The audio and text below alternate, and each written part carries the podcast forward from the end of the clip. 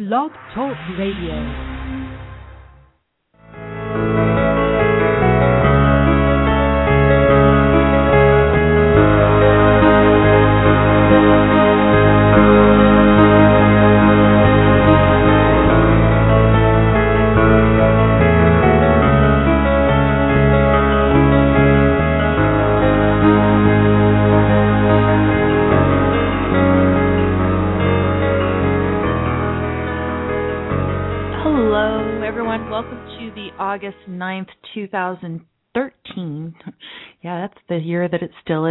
Don't Let It Go Unheard, where we discuss news, politics, and culture from the perspective of Ayn Rand's philosophy. That's the philosophy behind the uniquely American sense of life, the sense of life of those who believe we have the right to life, liberty, and most importantly, the pursuit of your own individual happiness.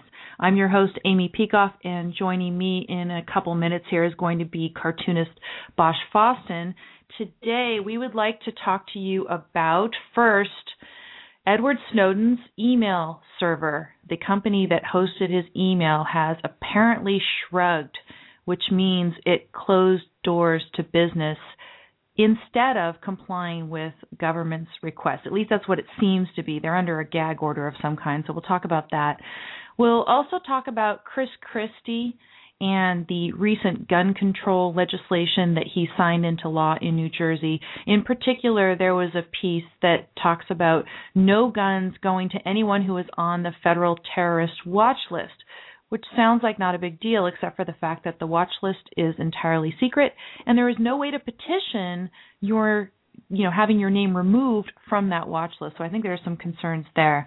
And uh, we've got a whole bunch of other stories. If you want to follow along and look at all the stories that we would want to discuss today, go to don'tletitgo.com. That's don'tletitgo.com and scroll down on the first post to the place where you see program notes, and you will find links for all the stories that I plan to discuss today. First, just a couple of quick program notes.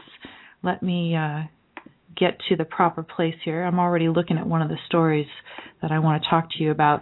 First, uh, yesterday, it was kind of a surprise to me. I got a late uh, Wednesday message from Tammy Bruce, and she asked, I know it's short notice, but I've got a really hectic day tomorrow. Can you guest host for me? So I went ahead and guest hosted for Tammy Bruce's show yesterday. That marks the eighth time that I've done it. I was very happy to be asked back, so thanks, Tammy, for, for doing that. Those of you who are supporters of the show, you know that you will always get recordings of those appearances sent to you by me by email later in the day of the day that I do it. So you don't you know have to listen from 10 to 12 what tammy does is she gives her live show to everyone to listen to free but podcasts go only to her supporters. But she has said that i as a guest host am able to also share those recordings with my supporters. So uh, if you would like to go ahead and support the podcast, get recordings of all of those, go to my blog. And that first link there under the program notes at don'tletitgo.com is to a post that talks about supporting the podcast, but it also gives a list of all the interviews that I've done on Tammy Bruce's show. And there's some good interviews, including, uh, I think one of the most interesting things that we did is I spoke with Leonard Peikoff about – using the word Islam to describe the ideology that's motivating terrorists in this country. And he has an argument that in the interview with him for why that's essential to do. So that's just one of the little tidbits that I try to entice you with to get over there. Uh, there's a link there you'll see under the program notes for the new Sunny TV video. I had Sunny Lohmann on yesterday on Tammy Bruce's show for a brief discussion and, and also hearing about this new video series.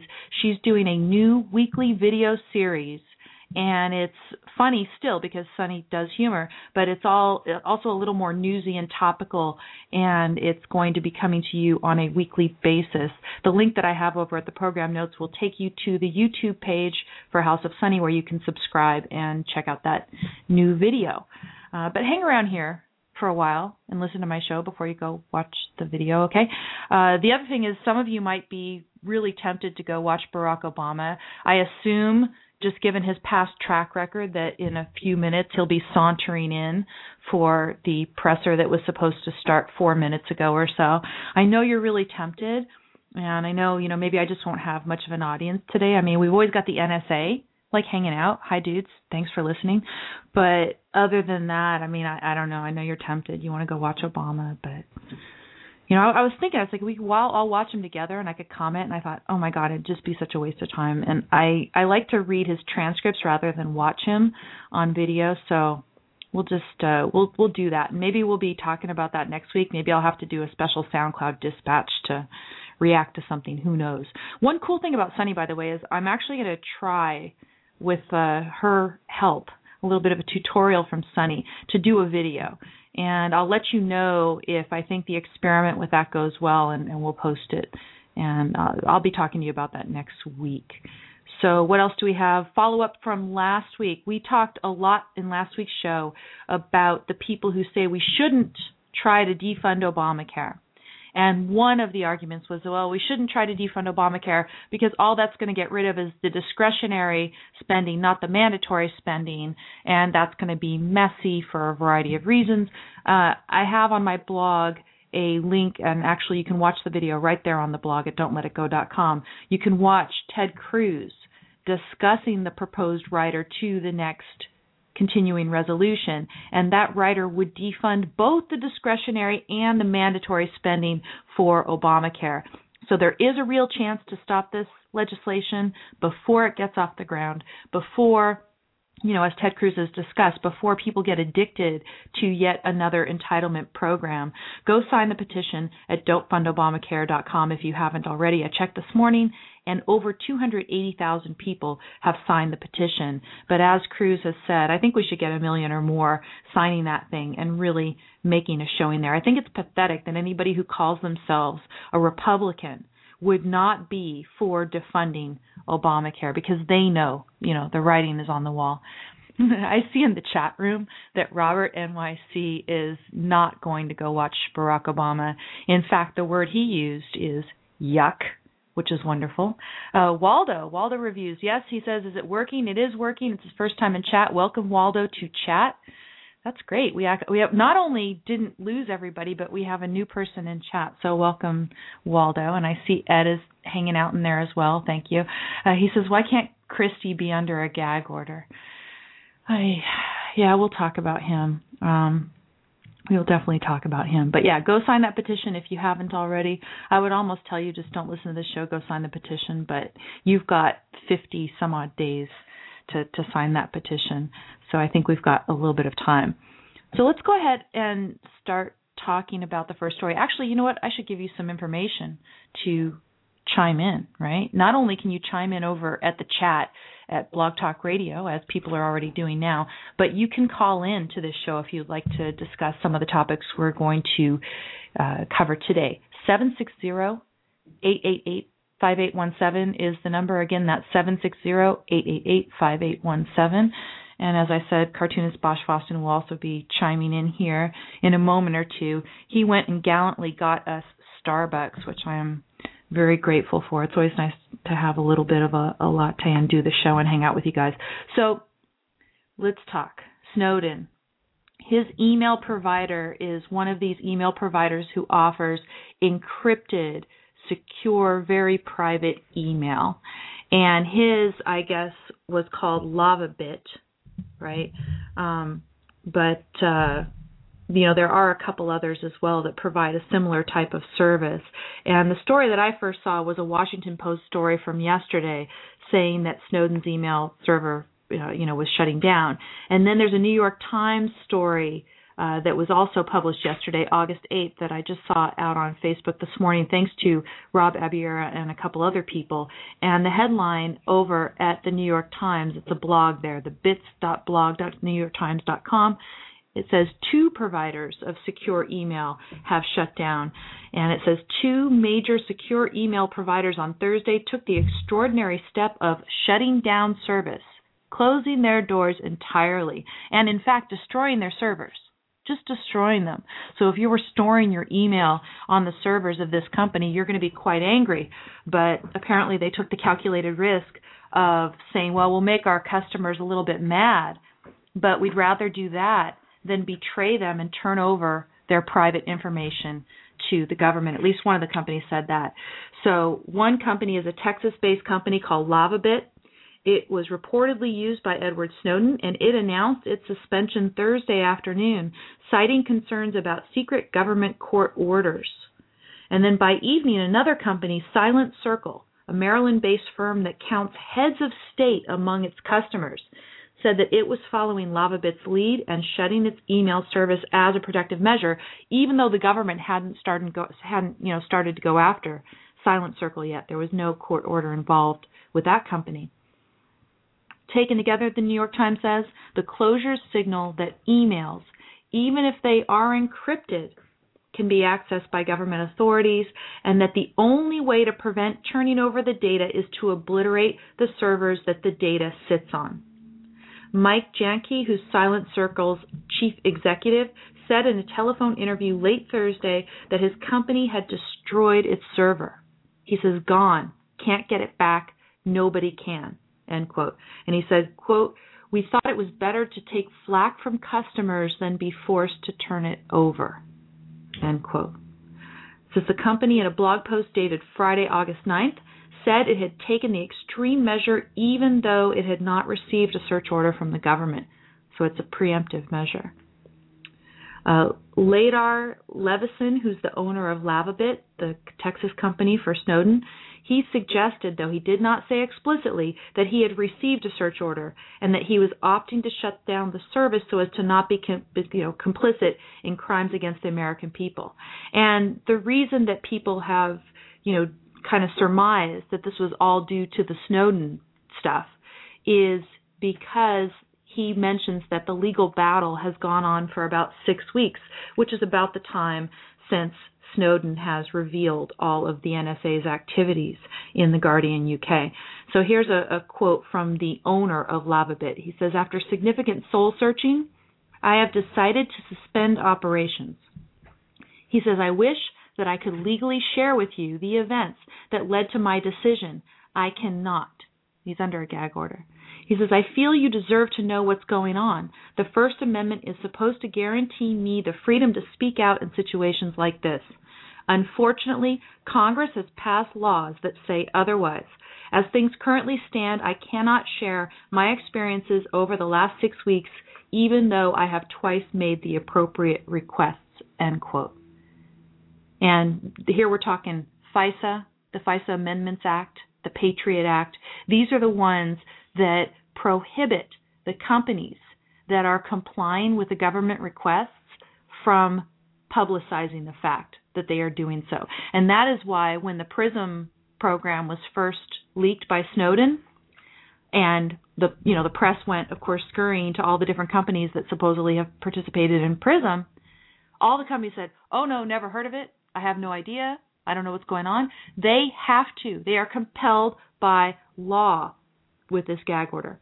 And, and then uh, the New York Times says here the gag order could refer to a secret court order from the Foreign Intelligence Surveillance Court, that's the FISA court, or a national security letter. Both prohibit the recipient from saying anything about it.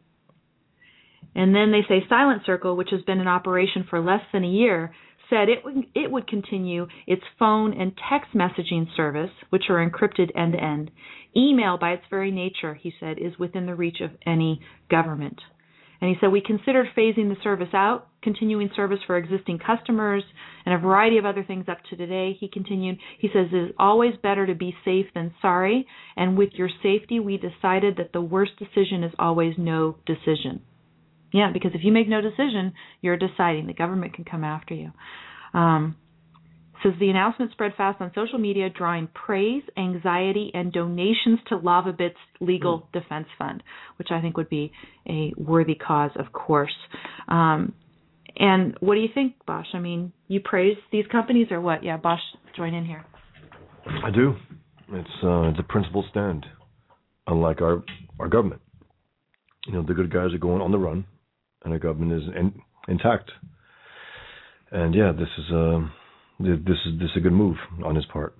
And, I mean, this, uh, this, we'd like this to know really everything. Is. This yeah. is this is really Atlas Shrugged. Yeah. You know, They're, the government is trying to dictate the ways in which you can do business. Yep. And when a company that makes its very name on the fact that it offers privacy, complete privacy in email, when that company is being forced by government to turn over information when it doesn't believe that it should be, you know, having to. That that's it. You just say, okay, I, I refuse to do business on these terms. I'm not going to do it anymore. And uh, you know, Snowden is considered a, a traitor, traitor, quote unquote, uh, because he exposed the government's up no good. He exposed them, and no one, no one else knew about it. I mean, we we only learned about it through him. Again, that's that's why uh, what he did was right, and he's paying a price for it.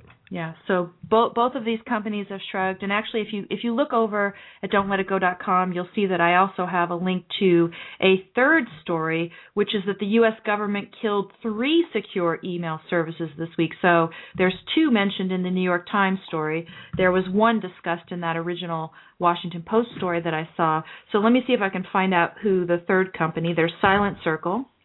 Um, and then they I got the same quote, you know, in this particular story. This story is motherboard.vice.com. And so we got Silent Circle and then what else do we have in in addition? Um oh, I think there's another company called Tormail. Yeah, Tormail. Because FBI has compromised Tormail. So that's why they say that they've lost 3. So it's not like 3 of them have shrugged it's that one company called Tormail has been compromised by the FBI. But bravo to the two companies that Yeah. have shrugged. Um, I mean, I don't know. It's it's only a matter of time that the Silent Circle, insofar as it's still offering phone and text services that are completely secure, I'm thinking the government's going to try to go after them as well. I, I don't know how they think they're going to be able to continue to offer completely secure services because, again, this goes back to the third party doctrine which is part of Fourth Amendment jurisprudence in this country. It says that once you share information with a third party, Silent Circle, LavaBit, whoever, you know, I mean, I mean, think about this. I was thinking, yeah, maybe I should switch over to one of these secure email services, but apparently there is no such thing in this country anymore Yeah. as a secure email service. That's what the government is making sure to do, that to intimidate all of these service providers so that they can't do it anymore. But what the third party doctrine says is you turn that information over to that email company as part of your business transaction, you have lost your reasonable expectation of privacy in that email or what other, you know, information, your metadata, anything. And therefore when the service provider turns the information over to the government, there has been no search at all. It is not a search. Therefore, the Fourth Amendment doesn't even come into play. Fourth Amendment does not apply to information you share with third parties under the current doctrine. And that is why I have written my law review article arguing that the third party doctrine should be completely eliminated. And if you happen to know an articles editor to a law review hmm. near you, tell them that they should pick up my piece because I submitted it on August 1st and I'm waiting to see where it's going to be published. But I, you know, I argue for the total abolition of this doctrine. I think it's completely wrong. I think the only place in which it's right are the cases in which the doctrine first arose.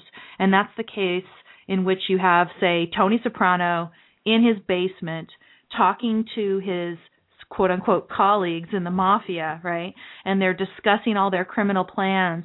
And one of those colleagues turns government informant and gives information over to the government. I think in that case, Fourth Amendment should not protect Soprano. But you've got to read my article to hear why I think that that's true. How you can save the government's ability to use secret agents while getting rid of the third party doctrine. It can be done. We can have security and privacy. Yep. We can have it both if we have a legal system in which privacy is protected the proper way. We should be able to protect our privacy through contracts with, say, an email company. Our right to contract should be enough to protect our privacy. But now they have this flimsy right to privacy that everyone just clings on to as if it's going to offer them some hope of anything.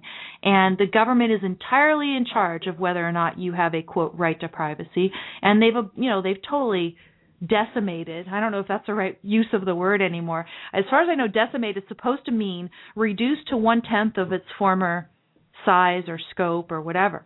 So I would say that they've completely, the government has completely decimated property and contract in this country and therefore made it incapable of properly protecting our privacy. But if if they did it right, if uh if we really enforce the rights to property and contract in this country, then we'd be fine. There's another story that Rob Abiera sent me a link to. Thanks, Rob, again.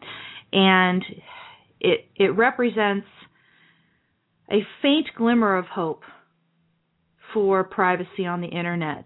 And I say it's faint because I the way the government's going today, I figure they're going to figure out some way to stop this from happening. What am I talking about? I'm talking about an article that Rob sent me from New Scientist, published August 8th, coincidentally enough, with all of this uh, snooping news. It says, worried about the NSA snooping on your email? Maybe you need to start creating your own personal internet. And the headline of the story is MeshNet activists rebuilding the internet from scratch.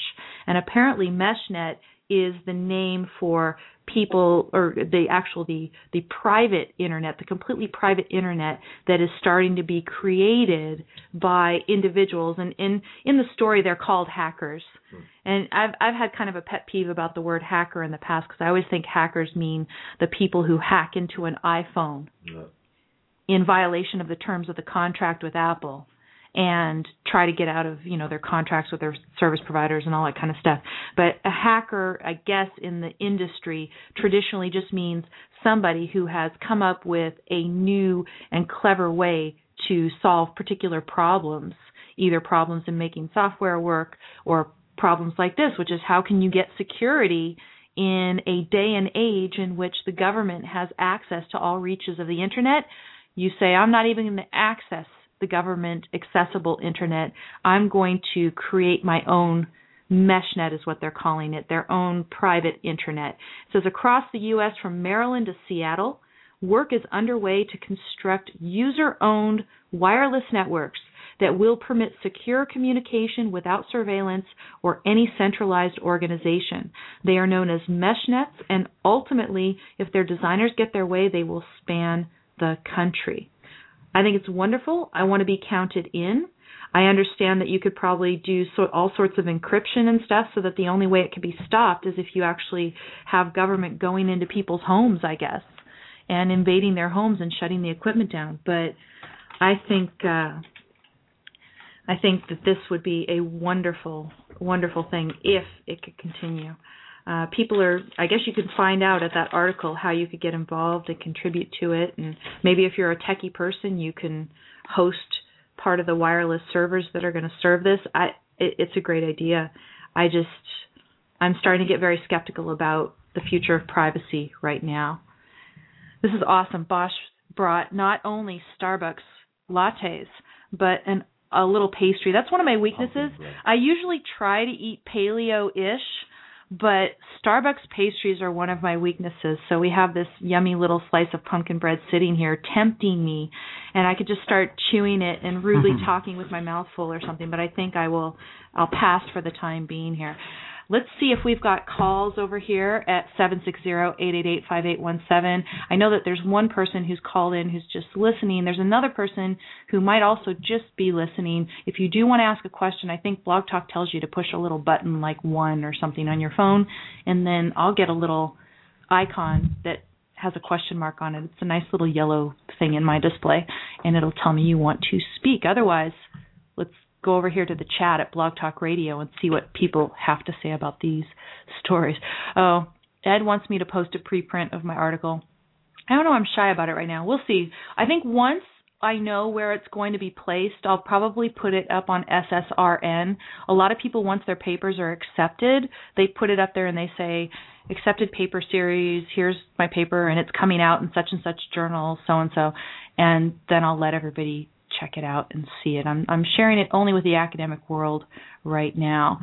Uh, now people are talking about the um, actually this is Ed again. He says that these email servers are going to move offshore eventually. That would be really nice because that I mean that's what I saw actually out on Twitter. They're saying if you want to have a secure email company then you have to set it up in a privacy friendly country like Iceland. Remember, that was the place that Snowden reportedly initially wanted to get asylum. He wanted to go to Iceland. He didn't want to end up in Russia. He's not buddies with Putin. You know, he wanted to go someplace where he thought his values were shared by the people there. And that would be a place like Iceland. Apparently, that's where you'd have to go right now, unless and until we do a whole revamp of our legal protection of privacy. I, I just don't know what to do.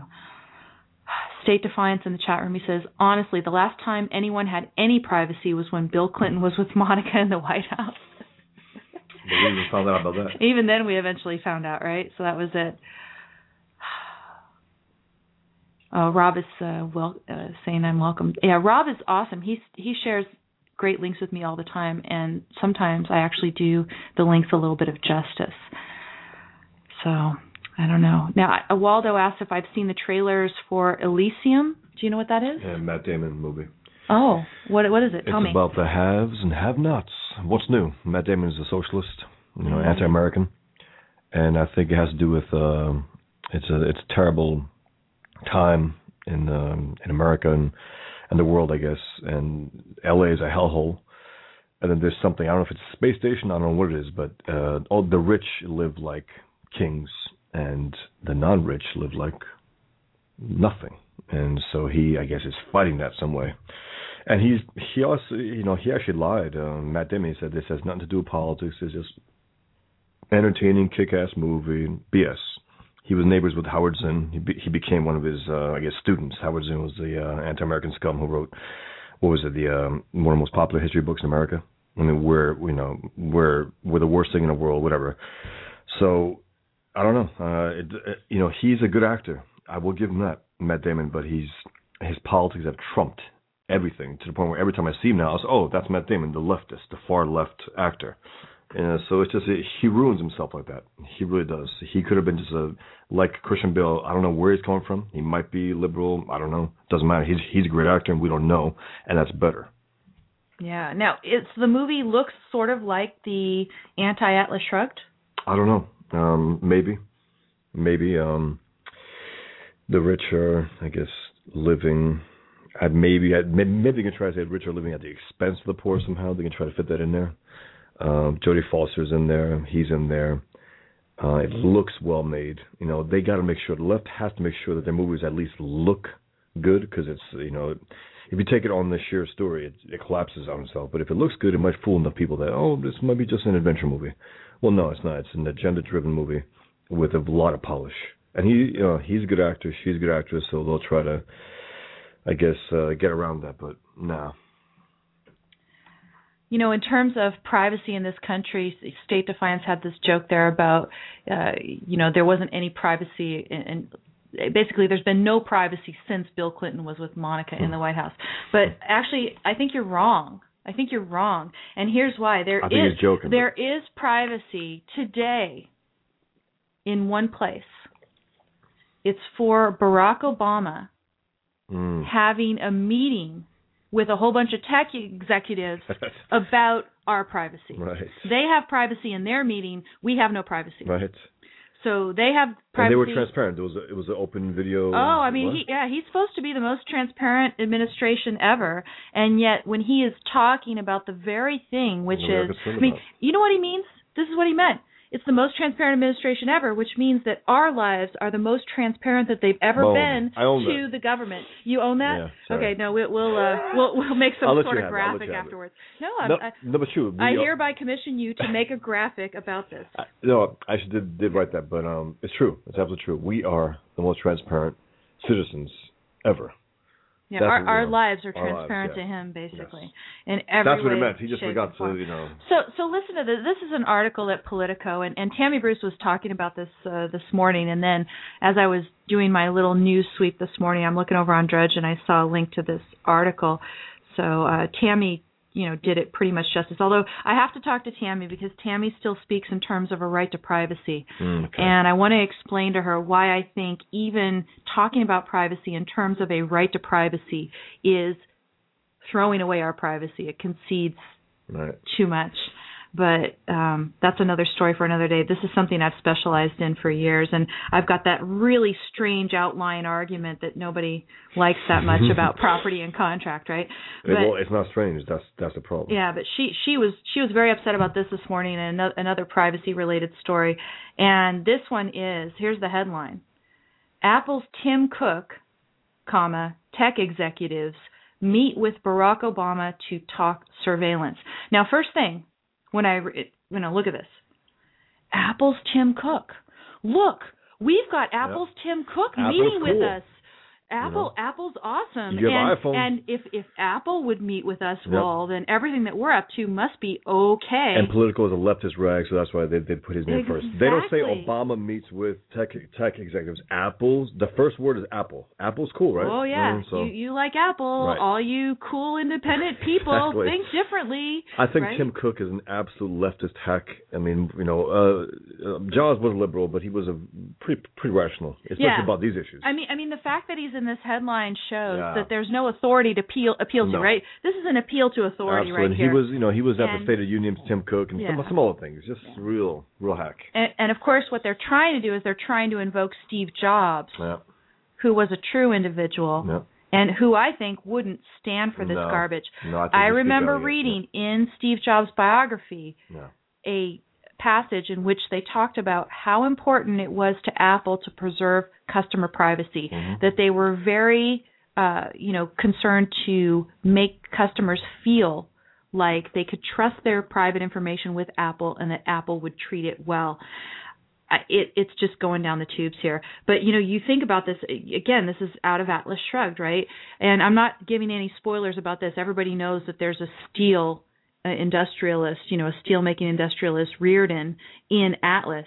And I remember that there was a particular meeting of steel industrialists yeah. in which they tried to get Rearden to come meet with them. And they knew it was because if Rearden met with them, they were hoping it would say something good about yes, them. Exactly right. They were hoping that the respect that Rearden had yep. among a certain segment of the population would rub off on them. And this is exactly what Politico is yep. doing with this headline here, saying Tim 100%.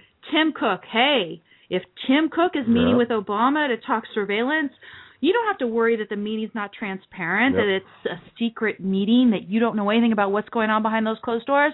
Ah, just trust it because it's Apple's Tim Cook who's meeting with us. You know, uh, Robert says sell Apple stock if you have any of their days are over as innovators, leaders. And I think that will eventually be true, but I think there's still some fumes left over from uh, Jobs, from Jobs' work. Yeah, the next at, few at, years, at, at, some point, there have been things in the tank that as will, uh, will be released that he has something to do with. But after that, who knows? Well, here's a question though, Bosch, right? Because the more that Tim Cook I know compromises I know. with evil like true. this, absolutely true. I think it's going to diminish any of the value that the leftover ideas yeah. of Jobs and the leftover culture. I think it will if he remains at the top. Yes, it'll you know uh, unless you get someone who actually is outraged by what Tim Cook is doing within the within the company, said this is not what Apple's about. We are not, you know, government pets. We're not. Uh, hopefully they do something about it. I don't know, but we'll see. We we will see. You know, Rotten Apple, I guess, will be will be the new name. Right, right. It says President Barack Obama hosted Apple CEO Tim Cook, AT&T CEO Randall Stephenson, Google computer scientist Vint Cerf, and other tech executives and civil civil liberties leaders on Thursday for a closed door meeting about government surveillance. Sources tell Politico. Closed door. Closed door. I, I, you know, the word that just occurred to me begins with an A, and it's not for children. Um, Are any children listening? I, I doubt it. I, I doubt it, but I on Blog Talk I make my show visible for everyone, so I have to censor myself. You know, on Red Eye half the time it's like bleep bleep Yeah. bleep bleep. We don't have bleeping, No. so I have to bleep myself here. And uh, it says the session which Obama attended himself. Ooh.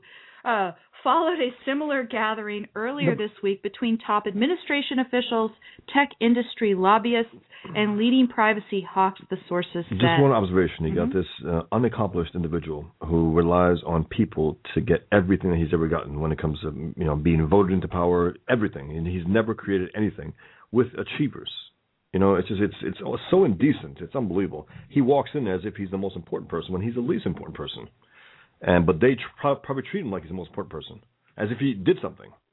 You know, basically, Bosch, I could give you a script of this closed door meeting right now, right? Because it says that they had this, uh, they had these off the record discussions earlier, off the record discussions that centered on the controversy surrounding the NSA, as well as commercial privacy issues such as online tra- online tracking of consumers. End quote. So basically, I think what Obama did is like, ah, don't worry about our NSA stuff. Security, security, security. Yeah. We're stopping terrorism. Security, Yeah. security. Oh, you evil companies trying to make a profit by tracking consumers online. Yeah. You are so evil. You are so evil. You have to stop it. And then they go outside the meeting, and Obama gives a little statement that says, "We made a lot of progress in protecting Oh, Americans' yeah. privacy." And the progress is that he's trying to push the companies not to quote invade privacy Right. as much as they do. Because he's coming to the rescue. Well, yeah, I mean because That's you know they they can't stop their security tracking because you know their security tracking was so effective in stopping the Boston bombers. So effective, right? I mean, you think about that, you know, and uh, Russia kept warning us about them. They knew about them. The Yeah. FBI interviewed them, Yeah. and they allowed them to kill Americans. And they could they, they could have killed a lot more too. And they're well, people are like, well, they, they only killed three. No, that's three individuals that, and their families, and and and and our I don't know. Oh man, just, Walter uh, Walter in the chat room says that closed door is typical Obama transparency. You know what I figure? I figure he says, well, it's transparent. We told you who we were meeting with. yeah, right. I I don't remember. The contents. Uh, I, I don't know about these particular meetings. I think we would have heard something about it if Rand Paul had attended. But I remember there was some earlier meeting Where he was not where allowed. he was not invited. Right. He wasn't allowed to be there. Imagine Yeah. you have the senator, yeah. the senator who is the leading spokesperson for privacy Yes, in true. the entire Congress, give him that. House or Senate. Yes. He he's awesome. Yeah, Whatever you think very of, good. you know, I I I have He's good and bad, but on that he's excellent. I have I have some hope for Rand Paul. I have more hope for Ted Cruz. But Rand Paul is excellent on privacy. The problem with Rand Paul is Ron Paul. But, Yeah. yeah. and and Rand Paul has even identified, although I don't know that he fully understands the legal issue, but he has explicitly discussed the third party he doctrine. is interested and concerned, Yeah. and he's enough to you know enough to talk about it in so, a more so- articulate way. Yeah, so here's here's one of the most knowledgeable lawmakers on the hill. He's right down the hall. You know, it's not like these executives have to fly over from Silicon Valley. Yep. He's right there. They don't invite him. Therefore, I I mean, if they don't invite Rand Paul to a meeting on privacy issues, Well, they're up to no good, they have no credibility. and he's up to no good. Clearly, Obama. What's oh new? Oh yeah, no. What what's new exactly? You know, he, likes to go on Jay Leno where he gets the hard questions. That's the thing. I mean, Obama is giving this presser right now. I have no idea what horrible things he's trying to put over on the American people as we speak. Feel free if you guys are able to multitask. I am not able to multitask at all. But if you have heard anything about what Obama is trying to put over on the American people at this particular moment, who knows? By the way, there's a story on the right. Did you know that Matt Damon and Obama dated, and now uh, Matt Damon says Obama broke up with me? There's, there's a story on the right. That's all. Really? Yeah. Oh no. If you recall, he was, uh, uh, you know what? I mean, you think about it, Matt Damon, to be critical of Obama, he's not leftist enough. So what does that say about Matt Damon? That's all you gotta know about Matt Damon, and that's all you gotta know about his movie. Wow. That's crazy. Yeah. Um, the story here at Politico says that Obama has promised more public debate about the country's counterterrorism policies and privacy safeguards amid a deluge of criticism about the NSA's controversial Public sur- debate. Yeah, public debate. Then What it does that says mean?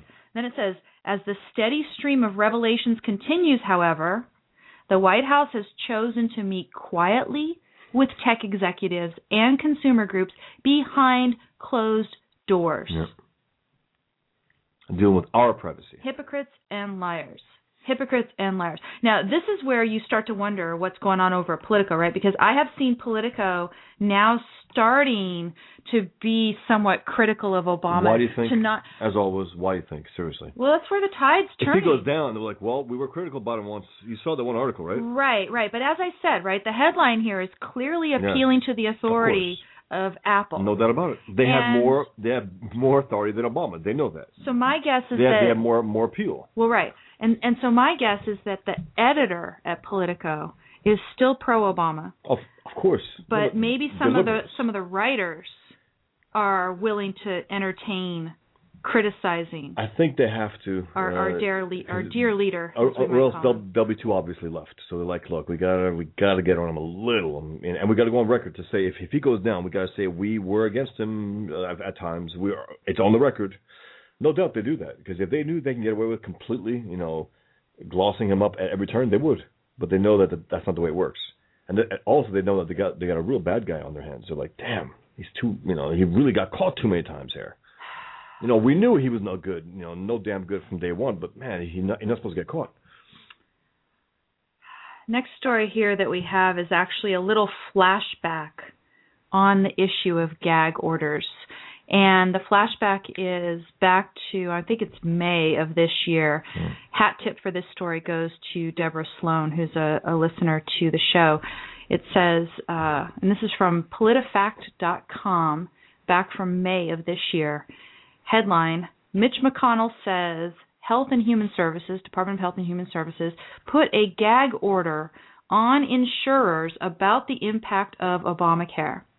And then the editor's note under this said that the item was initially published on PolitiFact on May 24th, 2013, as mostly false because they didn't have all the information. But then later it is now cited as mostly true what Mitch McConnell says. Mitch McConnell says the Obama administration has created a culture of intimidation in Washington. One example is Obamacare.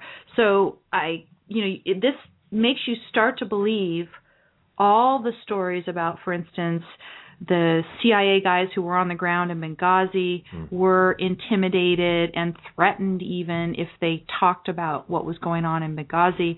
Um, you know that our government is using tactics of intimidation, gag orders, and telling insurance companies that they cannot disclose that the price increases in insurance premiums are due to Obamacare.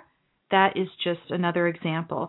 So yeah, this is a like I said, flashback to May 2013.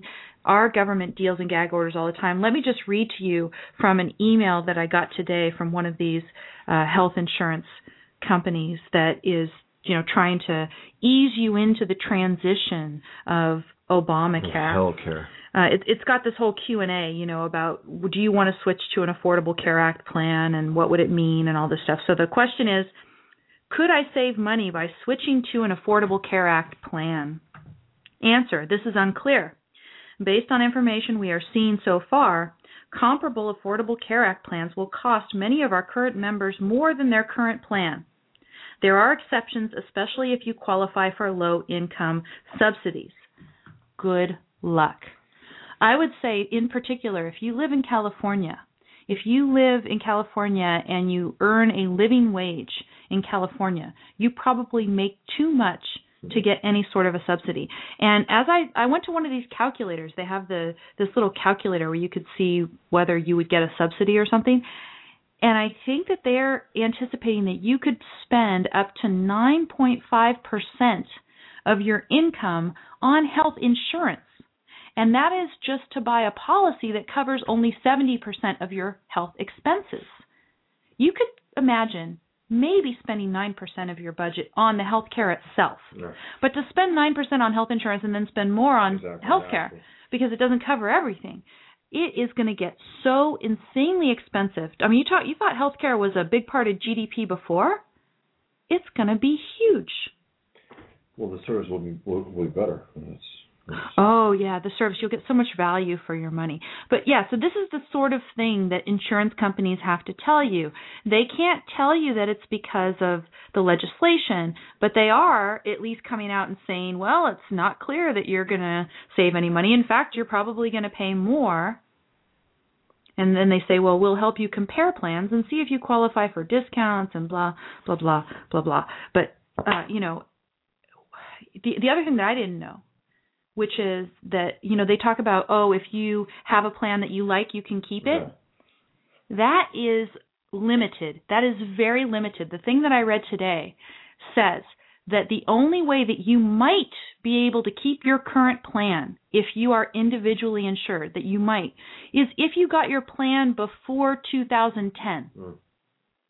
If you purchased your plan after 2010, the government might let you keep it for an entire year of 2014. You could actually well they're so generous they'll let you keep the plan that you like.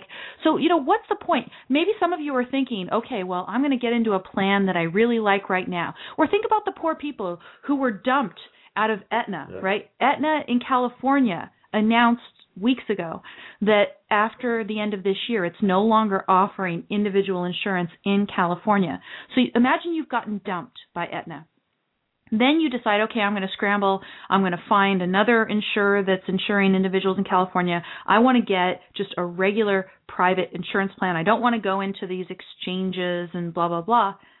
Even if you go to all that trouble, you fill out the application, you have the health interview, all the stuff they make you do, you're going to be able to keep it only till the end of 2014. They should have put like this, you know, when Obama they give those spe- he gave those speeches to all those people and said, "Hey, you like your plan, you can keep your plan." All of a sudden. They should have put that huge asterisk mm-hmm. thing over. Could Oh, could we face. could we do okay? Th- this is the graphic I want to commission. I want to have like Obama, Pelosi, Reid, and they're all saying, you know, if you like your plan, you can keep your plan. If you like your dog, right? And they just put like asterisks over their faces or something. I don't know because you can't. No. As far as I know, unless you signed up for your plan before 2010, I think March 2000, I can't remember the exact month. Yeah, March. Right. Sometime in 2010. That's when they passed it. Right, Yeah. right. Um, and you qualify for other because it's, it's it's not even guaranteed that if you sign up for there's there's some qualification about that even. Then you can maybe keep your plan. Maybe keep your plan.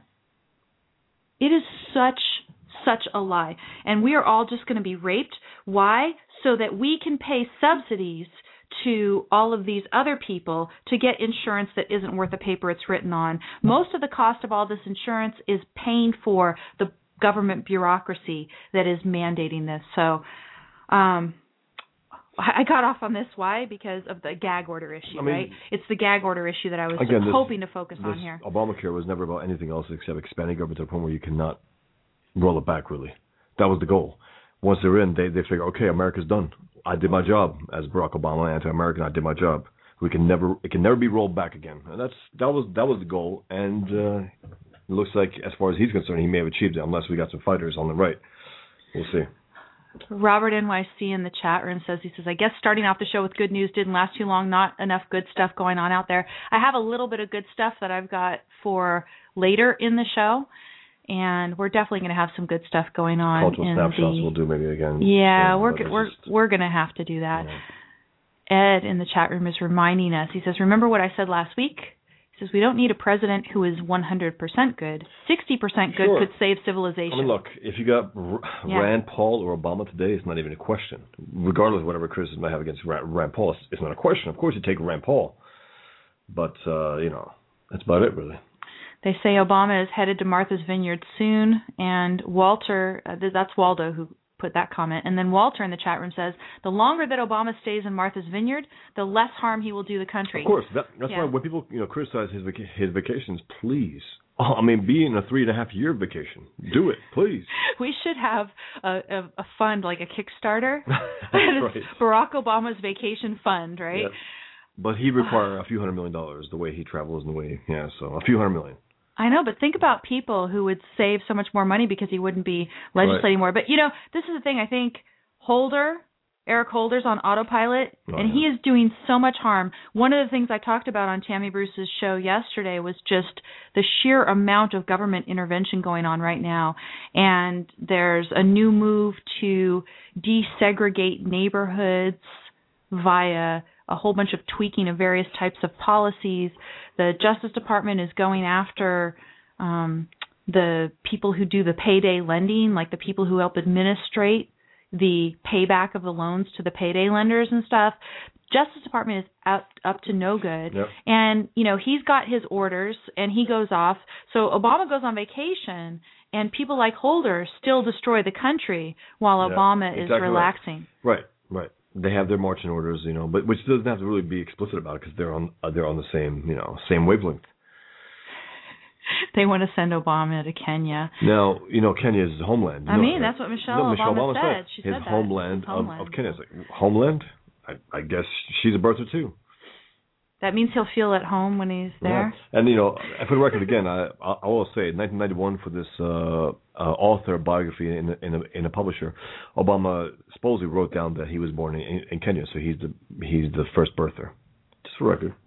And they say authors sometimes almost always look at the thing before it goes to print. So, you know, he said, you know what I mean? He allowed it to go through, or he said it. Well, or he could have been smoking pot and too lazy to actually look it over. true, it's true. it's possible, right? Said, "Can you take a look at it?" Said, "What? I'm stoned. Can you? Yeah, I've such got such a good. Oh, can can you take a good look? Oh, bad. bad, Yeah. bad. You know, I forgot to uh, tell Robert that we actually do have a piece of good news coming up here in one minute. Which uh, first, before we get into that, I just have to mention on the topic of gag orders. On the topic of gag orders.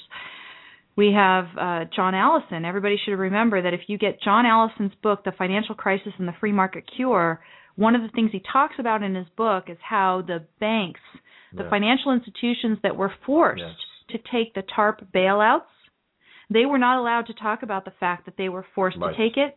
They weren't allowed to say, "Hey, you know, uh, Think of what- we don't really need this. We are adequately capitalized. We don't need a bailout." They're not allowed to mention that. There was something else recently. I don't know if you were telling me a story where some other industries, some individuals were not allowed to say something in their favor because the government did not allow them to do it.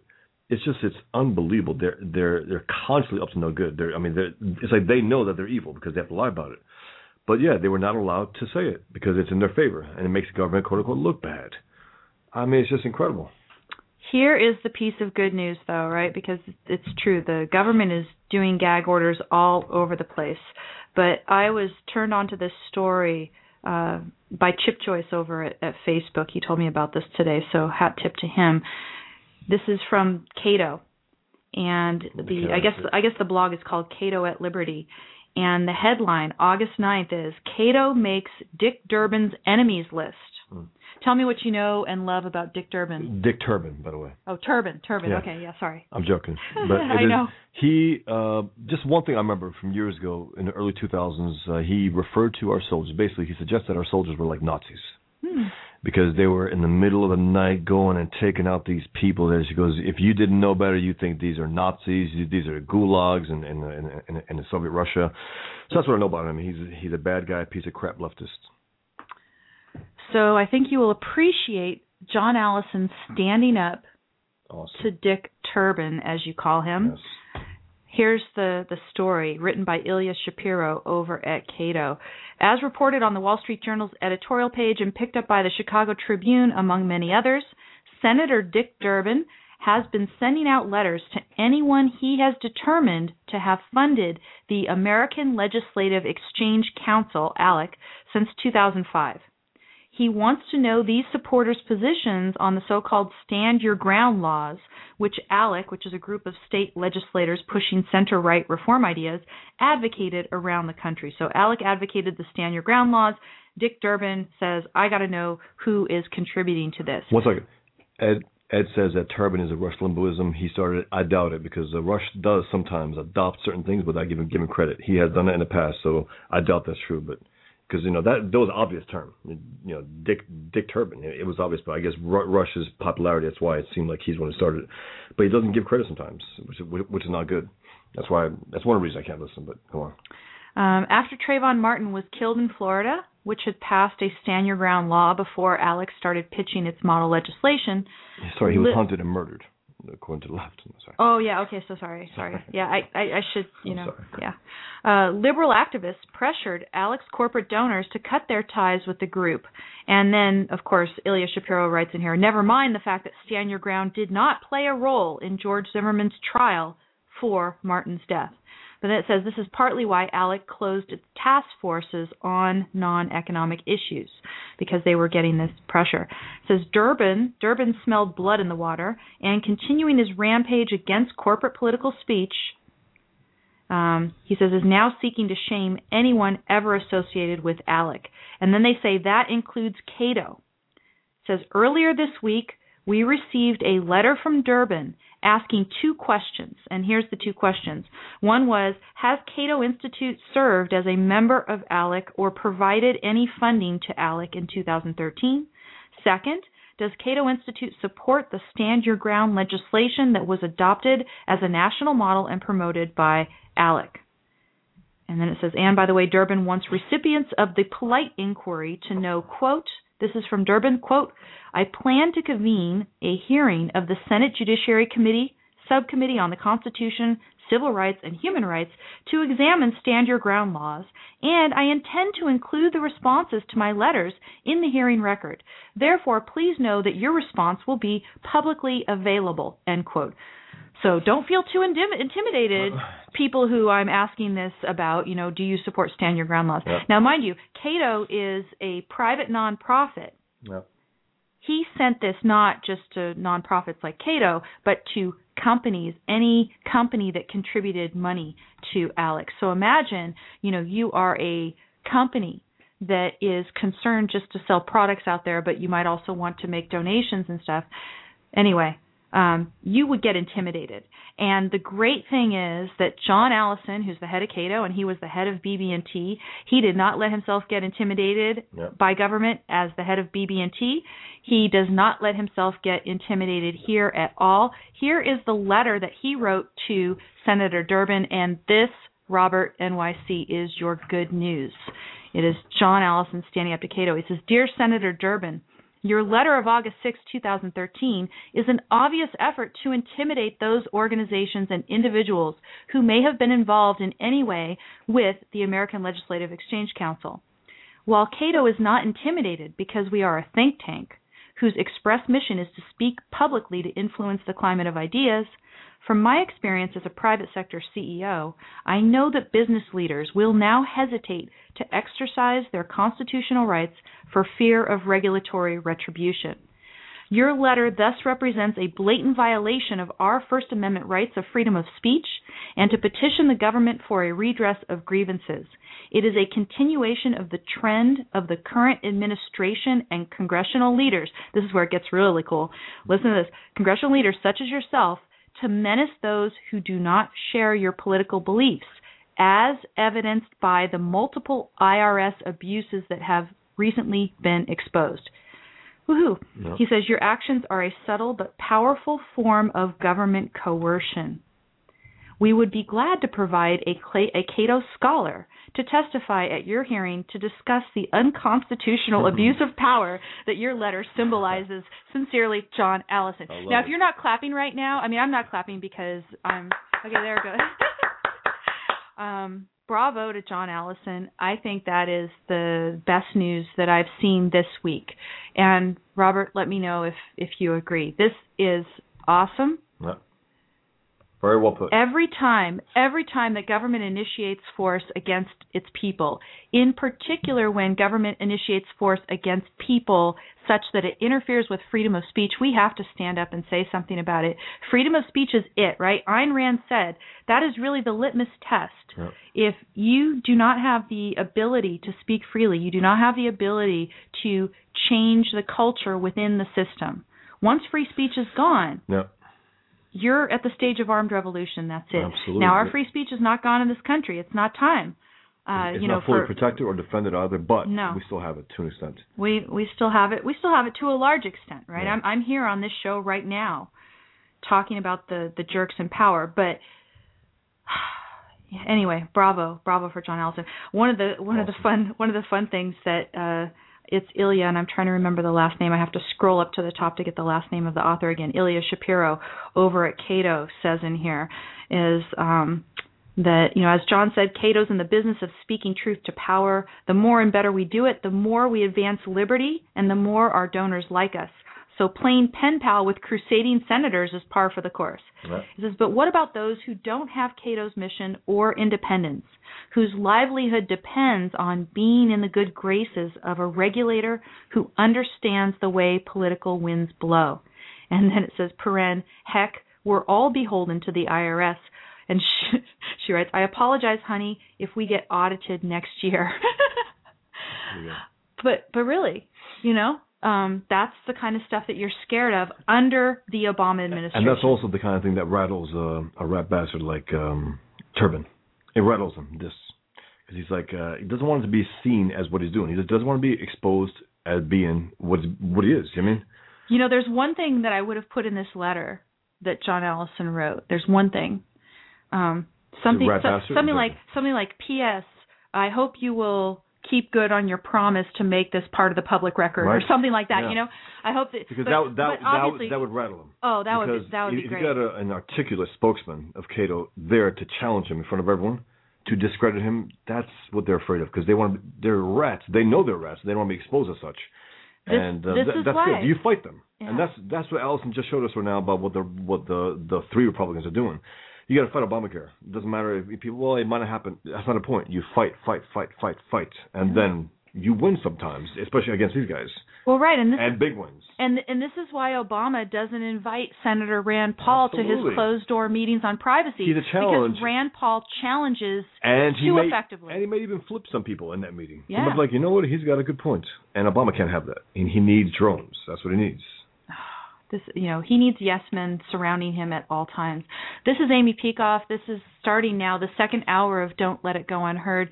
Sitting here with me in the studio is cartoonist bosch Fawstin we have been talking about a number of issues. We started with snowden's email server shrugging going out of business along with another private email service completely shutting doors and destroying their servers in order to avoid turning over your private information to the government. So bravo to them. And then we got onto a series of stories about gag orders and ended up just now congratulating John Allison for standing up to Dick Durbin. I have a phone call, so I want to go ahead and take it right now. Hi, who's this? Hi, Amy and uh, Bosch. This is Dan Harris. How are you guys doing? Good. Thank you for calling. What, what would you like to talk about? Um, well, I have a couple of comments regarding our, the current story you're covering, and then uh, if we have time, I'd like to discuss Bosch's Pigman. That's okay. We could do a little bit of that too. I'm, Sure. I, you know, Bosch hates talking about Pigman. Oh, it's yeah. just it's torture. Is it? yeah, that's that. okay, I'm, well, I'm I'll being lead off with that one first. Then when's the next one coming out? I only got I got through number two, and I I, I don't waiting. know. I don't know. Um, and there's a number of reasons why, which I can't really, I can't really talk about. But uh, Okay. it will eventually come out. I promise. I mean, I, I love the story, and uh, it has about six to seven issues. Yeah, and you know, I I do intend as as my dream, when it's all said and done, six or seven issues, collect them all in a, a pigskin leather bound hardcover book. And that's no joke. I mean, that's I've always had in mind. And, you know, and people that is outstanding. and make it clear on the cover that it's pigskin leather. You know, there's um there's a a big project right now that we're kind of waiting on to see what ha- and it you know everything works so slow in the in the world of publishing and stuff but if if a I project believe it. materializes it, it it'll it'll be important enough to to take him away from Pigman for a while if for some reason it doesn't happen and there's all kinds of reasons that projects don't happen in the world things just fall through maybe he needs to do a kickstarter to Maybe. finish that pigman because as as it stands you know it's it's hard to be able to take the time away from commissions and stuff you know financially to to work because he puts so much time and effort into that project anyway um Well, well, uh, thanks Okay. for asking. Well, that's I, good I do background. appreciate- Thank you. I, I do appreciate the interest. Believe me. so you did you have a comment on Durbin and, and Cato Um, well, Cato's uh, Allison response was excellent. I, I didn't actually hear that, so I'm really glad somebody of reason is actually publishing something that some people might read uh, in a large audience, from, and someone from someone like him too. It's just I was glad to hear that. But no, the two comments I was were regards to um, the uh, how they're trying to you know gag people with these gag orders, and I'm trying to integrate a lot of you know what the government's doing try to make sense to me because I have some experience with classified, secret, yes, information and, and how the government views that and how they legally go about classifying things. And and their perspective, it's pretty simple. Uh, the concept, the concept is that they own the information, that that's their information, so they have the right to go into contracts or or set up these classified, you know, um, clearances with individuals that they sign documents and document that they're going to keep it secret because they Mhm. own it. And so a couple of comments is in this particular case, they're saying that the, essentially the same thing. It may not be classified. It may just be these gag orders, but it seems like they they own this information, and because you know it's tied to these businesses, it's almost like they own this type type of information that applies to this particular business. Okay, wait, wait. So you're you're you're speaking in vague terms. So I'm kind of uh, what information are Okay. you talking about? Are right in this particular Um, situation? Because the the information that is generated out of LavaBit's recent in, interactions with the government is that the kind of thing that you're talking about? The the Right. it, the, the interactions between LavaBit and the government. Right, the government when they do the closed door interviews with the techies to try to, I'm assuming, uh, to Oh, get oh, our that stuff, information, that stuff. Yeah, yeah. to, Um, to I get think our the- information, right? the um the the closed door uh you know meetings that they're having right now as far as i can tell they're just a lot of feel good meetings and it might Okay. also be uh, it might also be obama giving a bunch of veiled threats to the companies you know basically saying hey you know you better uh do the stuff that we want. Otherwise we have the power to regulate you out of business. Essentially that's what he's saying but Okay. he wouldn't go you know say it. But I think it, I don't think in the meetings themselves that they're asking for information. It's just like, hey, you know, we're all friendly. Yeah, we all stand for privacy. Oh, you guys are really invading privacy for profit. You should feel bad about that. We're doing it for security. We're the good guys, right? So I think that kind of stuff is going on in the meetings. I mean, I don't know. I'm just writing a script, right? Um, yeah. you know but but uh you know in terms of owning the information. I mean i don't think you have to have a security clearance to go to the meetings. I would love if some of these guys Yeah. turn around and and you know and talk about the meetings. That would be great if we could we could hear it. But uh, you know in in terms of like for instance let's go back to the lavabit story. Government is telling lavabit we are going to initiate force against you and don't tell anyone so, I mean, Okay. the the exa- the example that just came into my mind is somebody's abusing a child physically and saying, "Well, don't tell anybody." You know? I mean, that that's about the relationship that you have in relation to the government today. Our government is so powerful. It's like they have as much power as a parent over their children. And then they're abusing you and you're not supposed to tell anybody about it. That's about as helpless as you would feel. You know? I th- that's how I say. And and so you know you you could um the a situation like Snowden's is very different, right? Because Snowden actually did enter in, an, in into an agreement with a government agent, you know, the the contractor. So Snowden did sign a pledge and say, "Hey, I'll keep the information secret in consideration for my job." LavaBit never made any agreement with the government over any of this. They should be able to talk no matter what. Snowden Snowden broke his agreement, but he made the decision that it is more important to tell the American people about what's going on than it is for me to keep my agreement and I'm willing to a certain extent to accept the consequences which unfortunately for him mean living in Russia and buddying around with Putin, you know? Okay. That sort of leads into my second comment, which is, you know, since these these companies didn't voluntarily sign anything like like a uh, the clearances that Snowden had and that those types of individuals, um, why doesn't the third party doctrine apply to the government? Then? Like it seems like those types of companies would be third party. There should be no reasonable reason that the government should expect this stuff should stay secret. Oh, yeah, but that means you think that the law applies to the government the same way that it applies to us we little peon citizens, right? You know, the tiny Well, little um, citizens that we are. Yeah. I'm So- highlighting the contradiction there, but yeah. Oh yeah. Oh yeah, totally. Totally. So, I I- you know, it, I'm so pessimistic. I mean, what do you think this mesh net, this this privately arising wireless internet that's out there, do you give it even a year to survive if it exists? Well, if the way the government's going, if they're saying they need everything, then um, I think they'll try to find a way to block all the doors. Yeah. In I think opinion. I th- I think so too. So anything else Dan before we let you go? Well, I guess I do have one more thing, um, and this was sort of on my mind. I understand your position against uh, the certain Republicans saying that you know this thing, the Obamacare, switching to Obamacare now, and how Mhm. they're like going with it now because uh, they don't think it's their efforts are going to stop anything. It's only going to hurt their image. Right. So, and I'm I'm sort of bringing back some conversations on past podcasts regarding uh, the objectiveness, or not necessarily objectives, but your position during the election on why you should vote for Romney and not for some third party because of principles based. And I'm wondering uh, what the distinction is there. If you can sort of make that clear to me, like why why sure. is it okay I mean, to uh, you know apply to go with like Ob- uh, someone like Romney who's not at all lined up with your principles in a large extent, but is lit maybe a little bit more than Obama, just so you can have more time. And then these guys might be making the same argument where, uh, hey, we're just trying to buy more time by not getting voted out of office because people are going to hate us. This thing's going to happen anyway.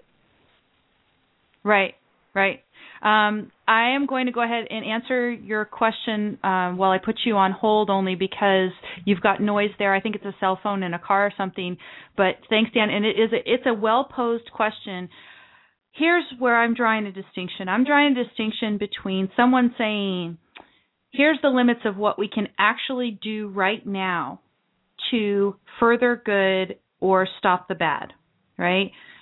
Versus here's what we think we want to do to keep a good reputation with people so that we might win elections somewhere further down the road. So people will like us blah blah blah blah blah. Now we were given a choice that was effectively pull the lever for Mitt Romney or pull the lever for Barack Obama if you were going to pull the lever for anybody else, it wasn't going to do a damn thing at all. And the only way to stop Barack Obama, we thought, was by voting for Romney. Holding our nose, wanting to vomit, but vote for Romney, right? The fruitcake, I call them the fruitcake of candidates because nobody actually wants the fruitcake. They just, right? They keep passing it around, right? Um, yuck. It, it, Romney was the candidate that everybody thought everybody else wanted, Right. and nobody he was did. the yeah. electable without being electable. Yeah, yeah. And Leonard had the best uh, best comparison between two. He called uh, Romney a non-entity and Obama an anti-entity. Yes. It was it was brilliant. Yeah. And uh, Romney is uh, what was it? Precedent uh, precedent a precedent. Okay, Romney was a precedented threat, and Obama was an unprecedented threat. Yes.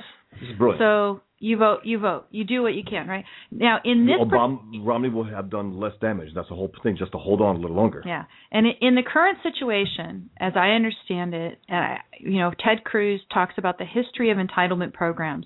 If this entitlement program kicks in, it likely will never be unraveled, not without a huge, messy, horrible fight. The only way to stop it is stop it before it kicks in.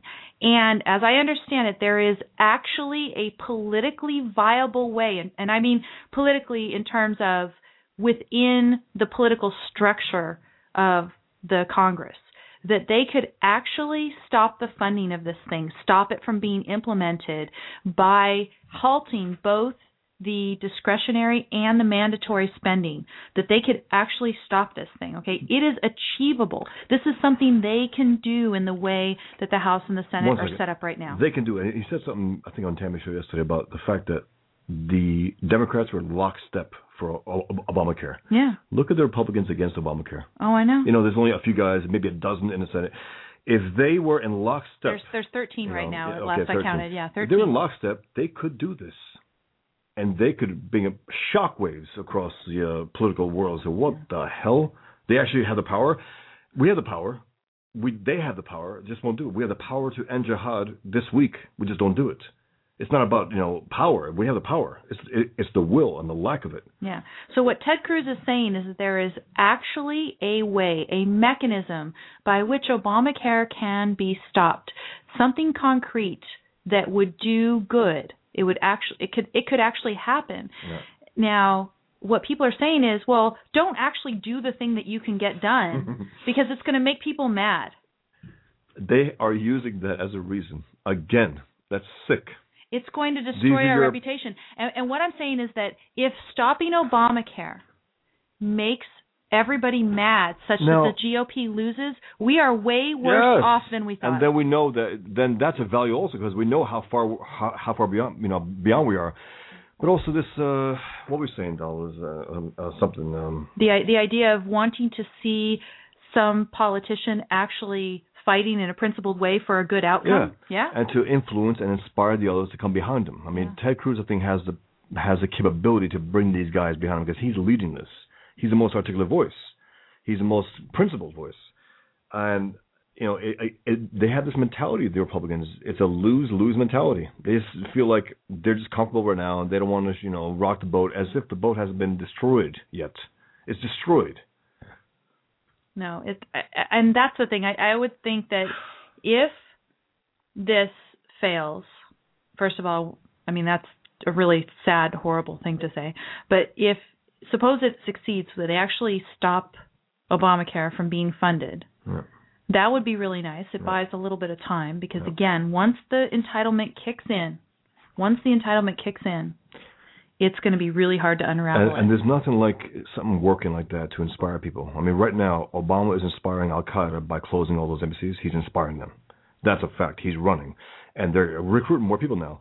If if they actually pull this off and they vote this down and they actually defund Obamacare, it will inspire a lot of people outside of politics to start looking at politics. Say, wait a minute, is things could happen. Next midterms, who knows? All newcomers come in there. You know, Tea Party activists. Okay, we're having some kind of funky, um, like racist comment in the chat room. Uh, for the record, um, uh, someone referred to uh, Ted Cruz as a racist the other day. Why? Because they can't make an argument against him. You know, Ted, Ted Cruz racist. Where's that come from? I have no idea. It's just stupid, desperate. Um, yeah, don't don't make a racist comment in my chat room over at Blog Talk Radio. I will kick you out, which I think I just managed to do if I click the right button. I'm not sure.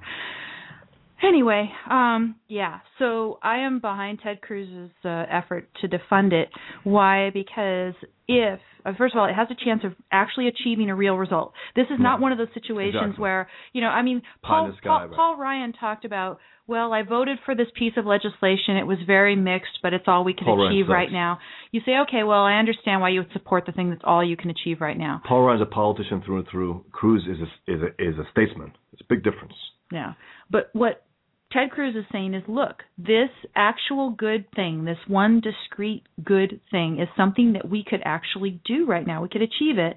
And the downside that everybody else is saying is, oh, you'll just make everybody mad at us. I mean, look, sorry, you know, you'll make people angry. You know, these people are angry. We'll make them angrier, and that's what you want. Then they start revealing themselves and they start showing themselves what they are. And people start getting turned up by that. What the hell are these guys talking about? You know, when the left comes out nakedly, people are really turned off by it. I just I feel like somebody comes up to me and they say, "I'm going to chop off your arm." And then I want to fight them from chopping off my arm, and then they say, "No, don't fight them from chopping They'll off your arm because people will be mad at you." and they'll chop off your other arm. if you do that, they'll chop off your leg. No, but to be motivated by someone else's anger or lack of anger or any kind of emotion, this is just cowardice. It's a rationale to do nothing. They're cowards. But they just they just want to be popular and win elections. This is the thing that's really making me upset. So we could actually go into our next story Can now. I, can I say one follow up about Sure, uh, sure, sure, Dan go when he asked me about the book? yeah. Um, um, uh, State of Defiance asked me if it'll be available on Amazon. I hope it is. Uh, uh, two of my books are available on Amazon: Table for One and Propaganda: Drawing the Line Against Jihad. And uh, just a, sh- a little short about about what the infidel is or not. Sure. Two brothers post 9/11, twin brothers, Albanian background, Muslim background. Uh, one becomes a born again Muslim, one uh, it becomes a recovered Muslim, and uh, the the uh, recovered Muslim creates a comic book called Pigman. It's an ex-Muslim who witnesses 9/11 uh, live as as it's happening, the, the horror, and later on becomes Pigman. He wears pigskin leather and fights jihad, and then he comes across an enemy called Super Jihad. So it's it's a battle between uh, you know good and evil in an interesting way post 9/11. You know, it's it's it's something that I felt I had to do with my background. And that's all. I just want to let just just for people in, who may not know, it's available on Comixology, which is the digital comic book reading app in the world. And uh, I was surprised that they actually accepted, it, but but they did. So And it looks really good on Comixology. It looks So if you have an iPad or anything, you Check can e- you can even read the comic on an iPhone the way that it's laid out. exactly, It's really and kind it's of cool. it's called The Infidel, and it features Pigman. So it's called The Infidel featuring Pigman. And uh, if you're interested, check it out. I think you'll enjoy it. If anybody else wants to call in and chime in on some of the issues we've been talking about today, it's seven six zero eight eight eight five eight one seven. That's the number to call. Seven six zero eight eight eight five eight one seven. Let's go on. Speaking of Republicans that make you go. Chris Christie, woohoo! Um, the story that I was talking about yesterday on Tammy's show about Chris Christie was the fact that the last two Rasmussen polls show Chris Christie as the leading GOP 2016 candidate among Republicans. But uh, one that also they're most worried about winning. So that's it's, it's a strange poll. One that they're most worried about him and Hillary. They're most worried about winning. They have the most negatives. Wow. But Republicans, I guess, because again, he's he's visible. You know, I mean, you can see him even if he's not on TV. Just you know, the little. no, but he's you can see him anywhere, everywhere. He's all over the place. He's someone, so big. Someone, someone made a joke. This is, a, I mean, I, I don't, I don't do these jokes, but this one was very clever. It was that usually a GPS service or whatever GPS can't make out a human form, but they can always track Chris Christie on GPS. right. Very look, bad look, stuff. about about Chris Chris Chris Krispy Kreme, okay? Yeah, uh, Mark yeah. Levin calls me. I call him years also. He um someone you know some someone said uh well I think we should criticize him on his substance. I'm like what what substance? This guy is pro-Islam. He's pro-big government. He's pro, uh, he's a global warming freak. Yeah. He is uh he's wrong on every major issue. But he, we saw him on those videos against the unions, the teacher unions. He was like taking it to them, to those old women. He was really taking it in their face. He's an absolute political hack, and he just did something. You know, they say that. Well, did you read the story already? The the title or no? No, I didn't Okay. read the headline of this one. So here's another one that makes you love Chris Christie. I'm being sarcastic here. Chris Christie signs 10 gun bills into law. Not just one, you know, one's for wimps. I it's like it's like uh, now I, I'm going to start making the jokes, right? You know, it's like, yeah, eat one hamburger. No, why don't I eat 10? I thought he was Why- again. Wait, I thought he was against gut control. Oh, you're so oh, bad. sorry. Oh, gun control. I thought yeah, I thought it was gut control. Yeah, sorry. yeah, yeah. Uh, By the way, State of Defiance says in Texas we call gun control using two hands. That's good. I like it. I definitely like it. Chris Christie signs 10 of these monstrosities into law. Here's the story. The story is at She free said, "I'll take 10.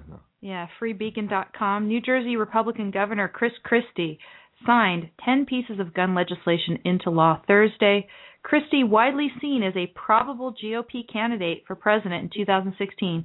I'm waiting for the debates. Oh, I think yeah. Ted Cruz will wash the floor with this guy Yes. in debates. If he goes. Um, I think that if Christie is in a debate, I'm predicting now. I'm predicting now. I, I don't know. I can't believe I'm making prognostications about people's political activity. Right. I never thought I would be a political commentator, Right. but I could just see Chris Christie using argument from intimidation. Absolutely. He would use what if Pout. you if you want to look this up, go look it up online.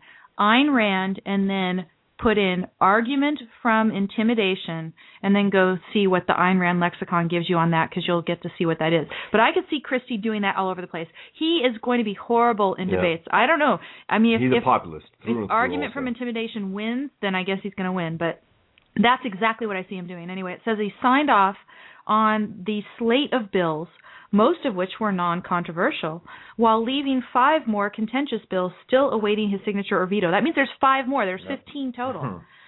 One of the new laws will disqualify any person on the federal terrorist watch list from it's- obtaining firearms identification cards or permits to purchase handguns. It says, quote, to the extent that this bill will keep guns out of hands of known terrorists or those who, who have who have taken active steps to support terrorist activities, my signature on this bill represents my commitment to keep the citizens of New Jersey safe. End quote. Said New Jersey uh, well, said Christie. well, he's doing it for national reasons. Yeah. He's doing it for national reasons. Our diligence against terrorism must never fade. Only a couple problems here, right? Uh, one problem is, as far as I understand, the terrorist watch list is secret. Yeah. This article here says uh, that civil liberties advocates have criticized the watch list for its secrecy. The list is not public, nor nor can one petition to have his name removed from it. Mm. So suppose, I mean, you know, government Yeah, never government never makes No, mistakes, no, no. never makes mistakes, right? But suppose your name was erroneously put on it, or suppose your name was put on it purposefully but for a bad reason. You'd like to be able to petition the government to have your name removed from the watch list so that you could exercise your But you can't. Second Amendment right to purchase a gun. You can't do that. So in New Jersey, if your name is on the watch list, you're out of luck. You have to move if you would like to exercise your Second Amendment right. Thanks to Chris Christie, who is as we said earlier, according to recent Rasmussen polls, the leading Yeah, but- candidate for yeah, GOP right now. He's not going to run for president. Yeah, I know he's going to gonna waddle. waddle. I got no, it. he's going to waddle. Oh, he's going to waddle. Okay, okay, that's the new part. All right.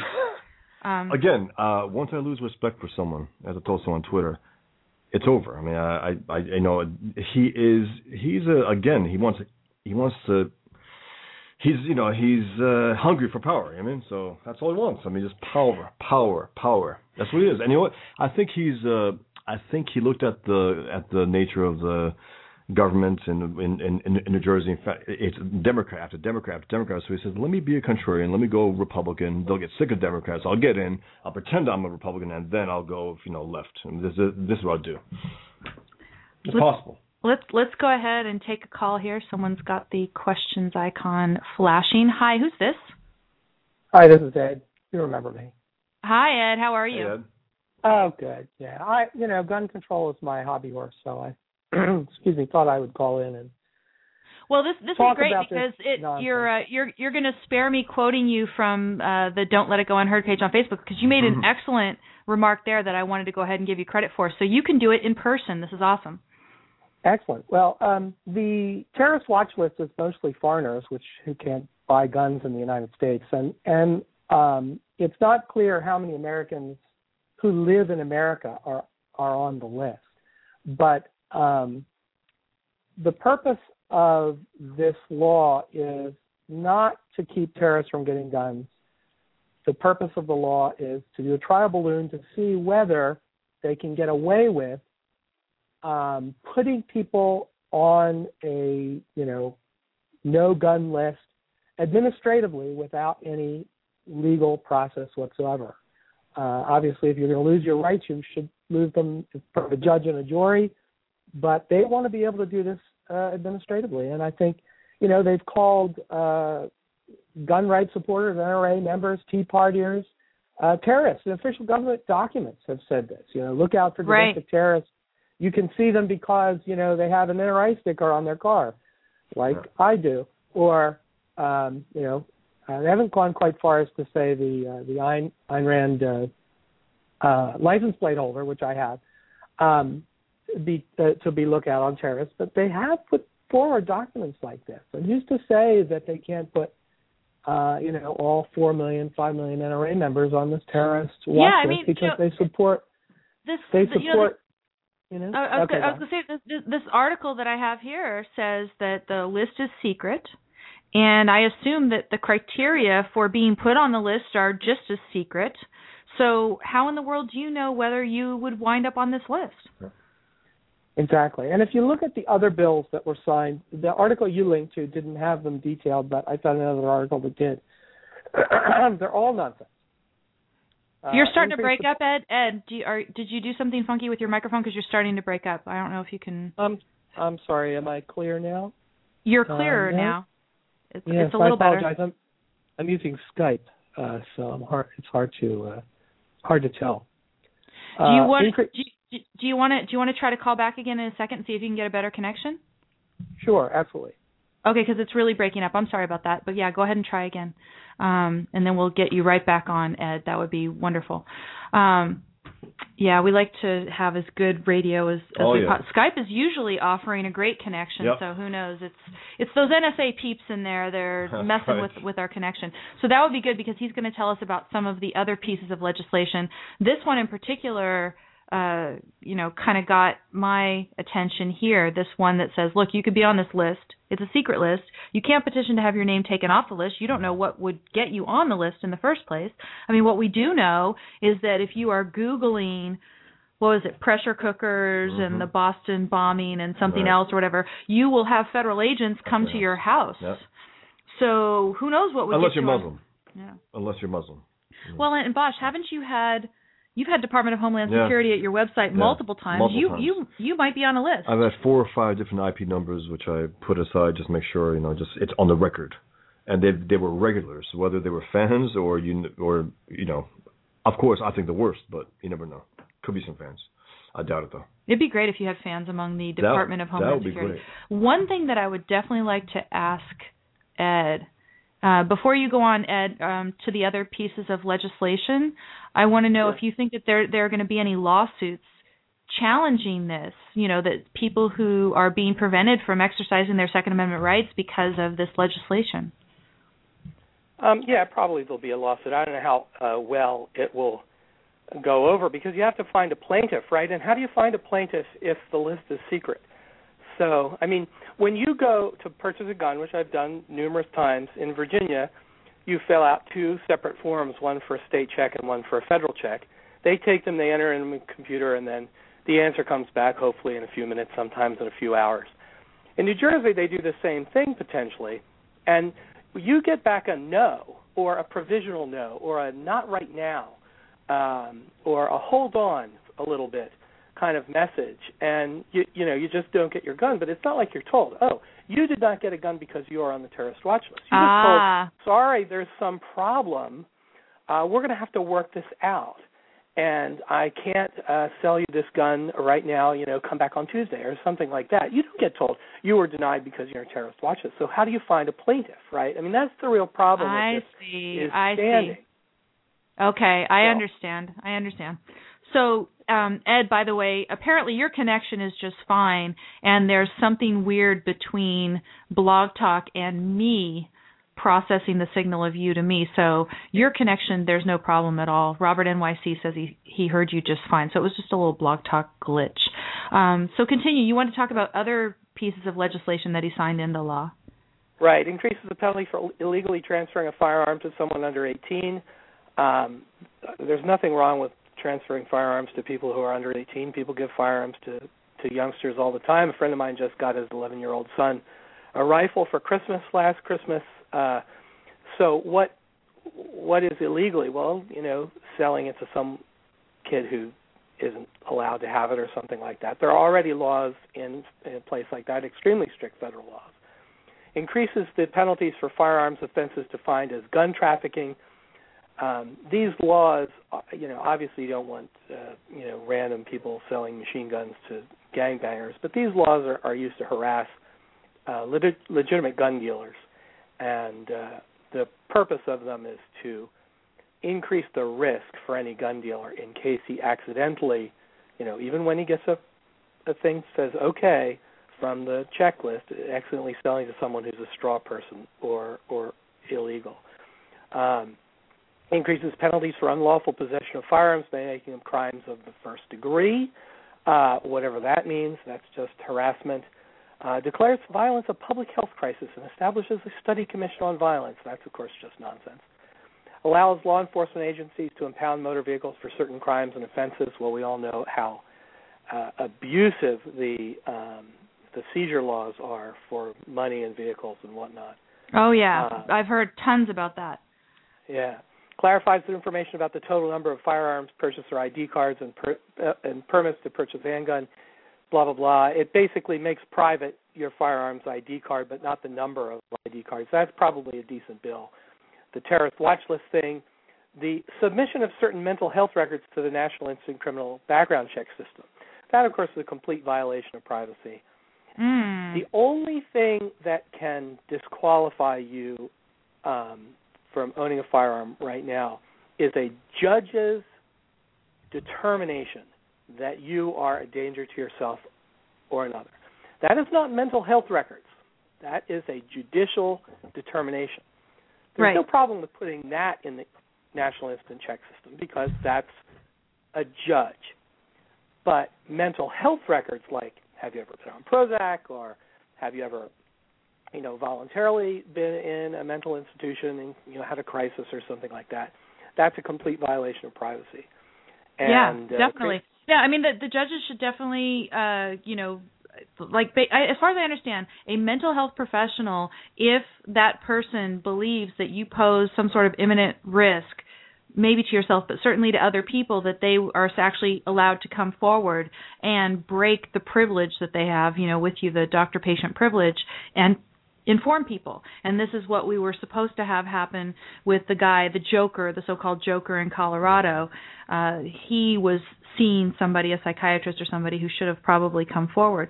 But um, you know, then at that point there can be a determination made about the person's likelihood to do risk. But there's people who go to mental health professionals for all sorts of reasons, and it doesn't mean that that person is a risk to anyone else that they would actually use force against anyone else, right, Ed?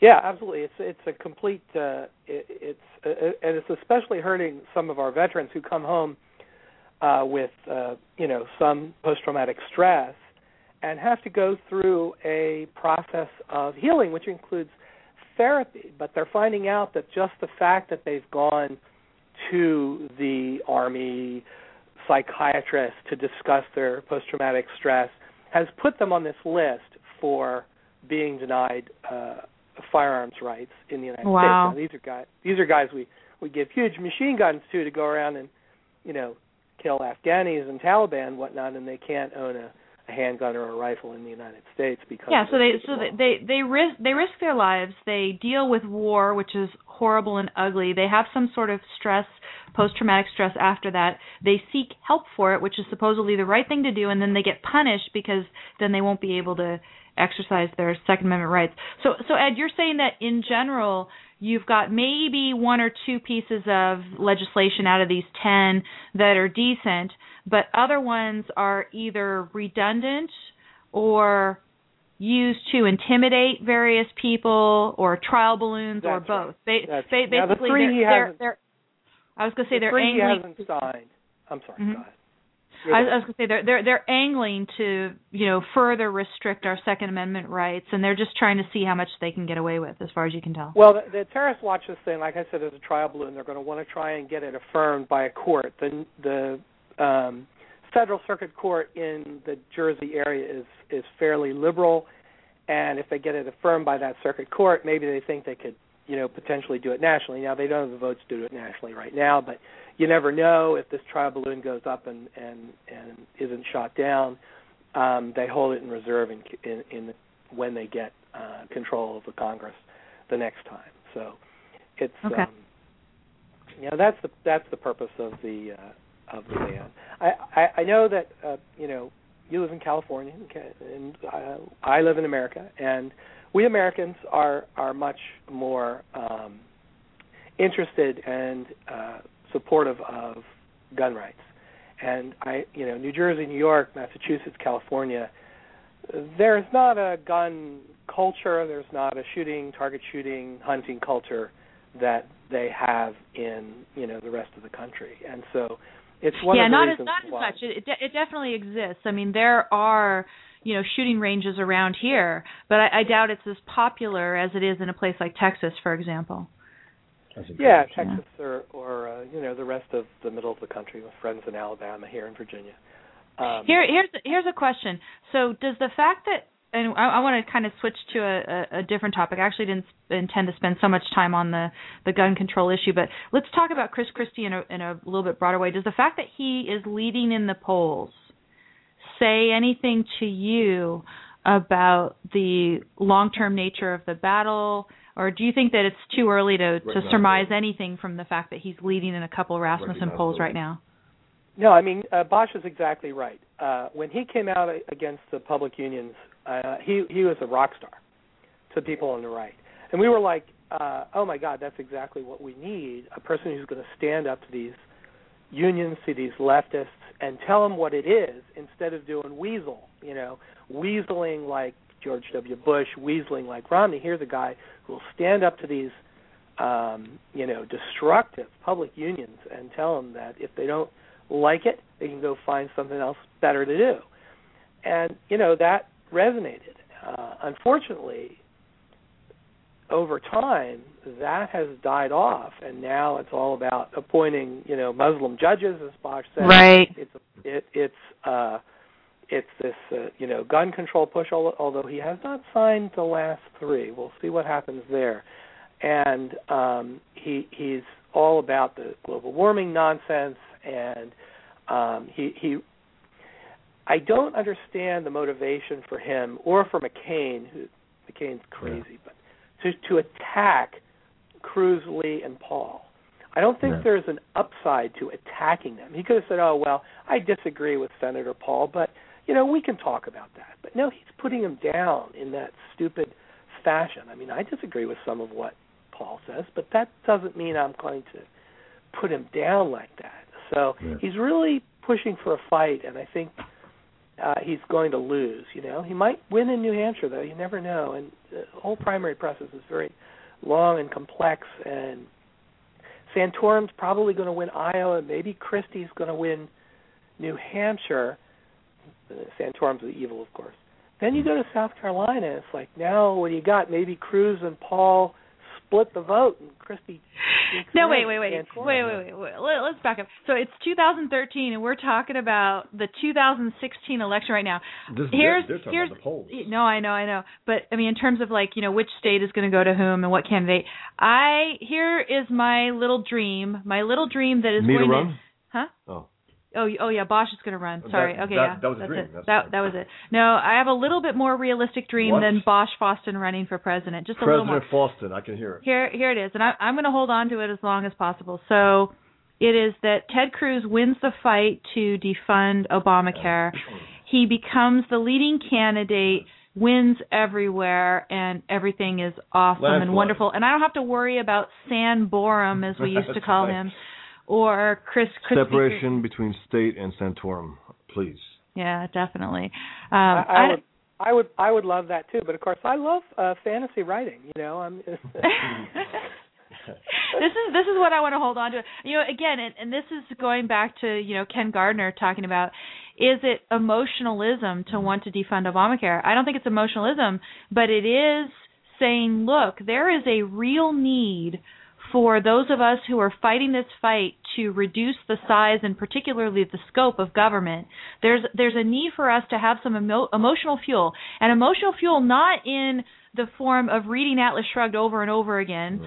Um, emotional fuel in the form of seeing a real politician do something that is actually achievable in the real world now, or at least trying his damnedest to do so.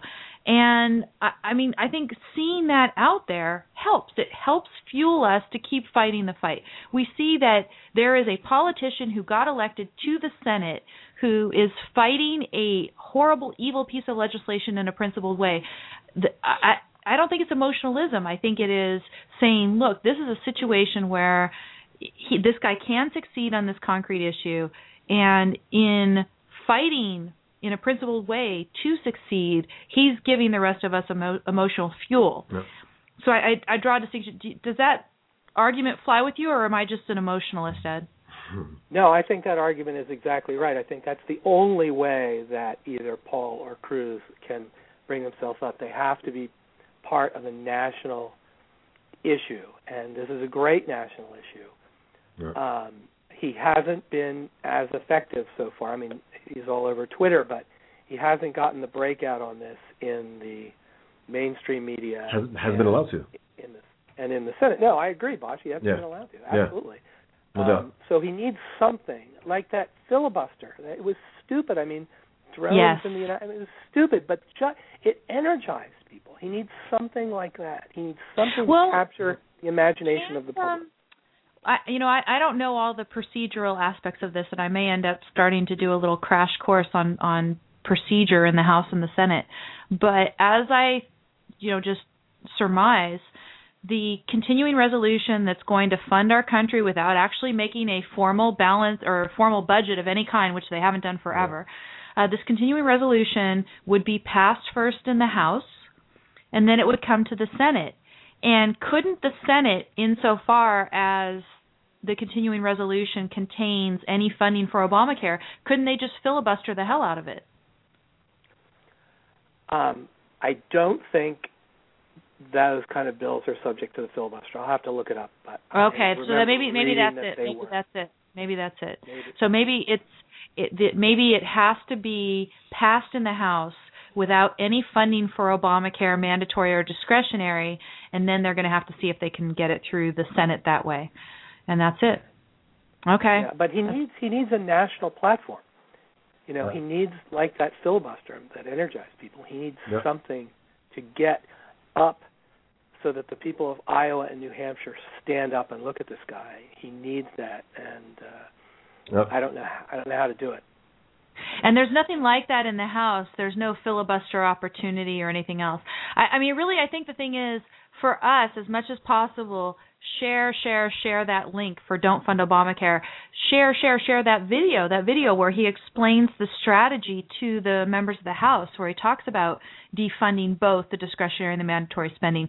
He explains it in a clear, simple, principled, articulate way. I, I, I just think that anybody with a brain couldn't resist that message. I agree. Yeah. I'll let you go, Amy. See you next Thank you week. very much, Ed, for calling talking, in, Ed. and uh, yeah, we'll Okay. definitely talk to you next week. There's a update about uh, Obama's words about Snowden, just for record. Okay. Uh, he was asked, I guess he was asked a question. I don't, know, I, don't, I don't know what the question was, but the answer is no, I don't think Mr. Snowden is a patriot.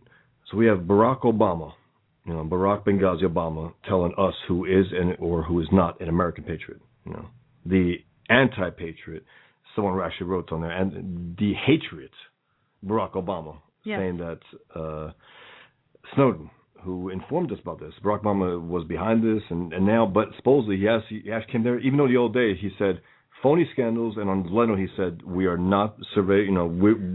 We are we are not uh, spying on Americans. said- we are not spying. Then he comes out here today and says there'll be some reforms. Reforms of what?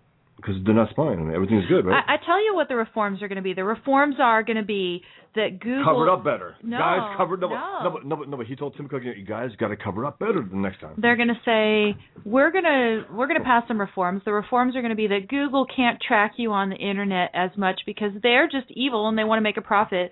All we want to do is keep you secure. You, did you see what the reforms are? I mean, this No. this is this is the stupidest This thing is- that I saw. I, I did see a headline today of something that the NSA is doing, and that is firing a whole ton of people who were in positions comparable to Edward Snowden. And their idea is that the fewer people who have access to the type of data that Edward Snowden had, the fewer Edward Snowdens that there will be out there. But all I say is if you know to do the job competently you required all of those people then you know firing a whole bunch So- of them is just going to make it even worse it's it's i mean i mean imagine they the NSA had all this data.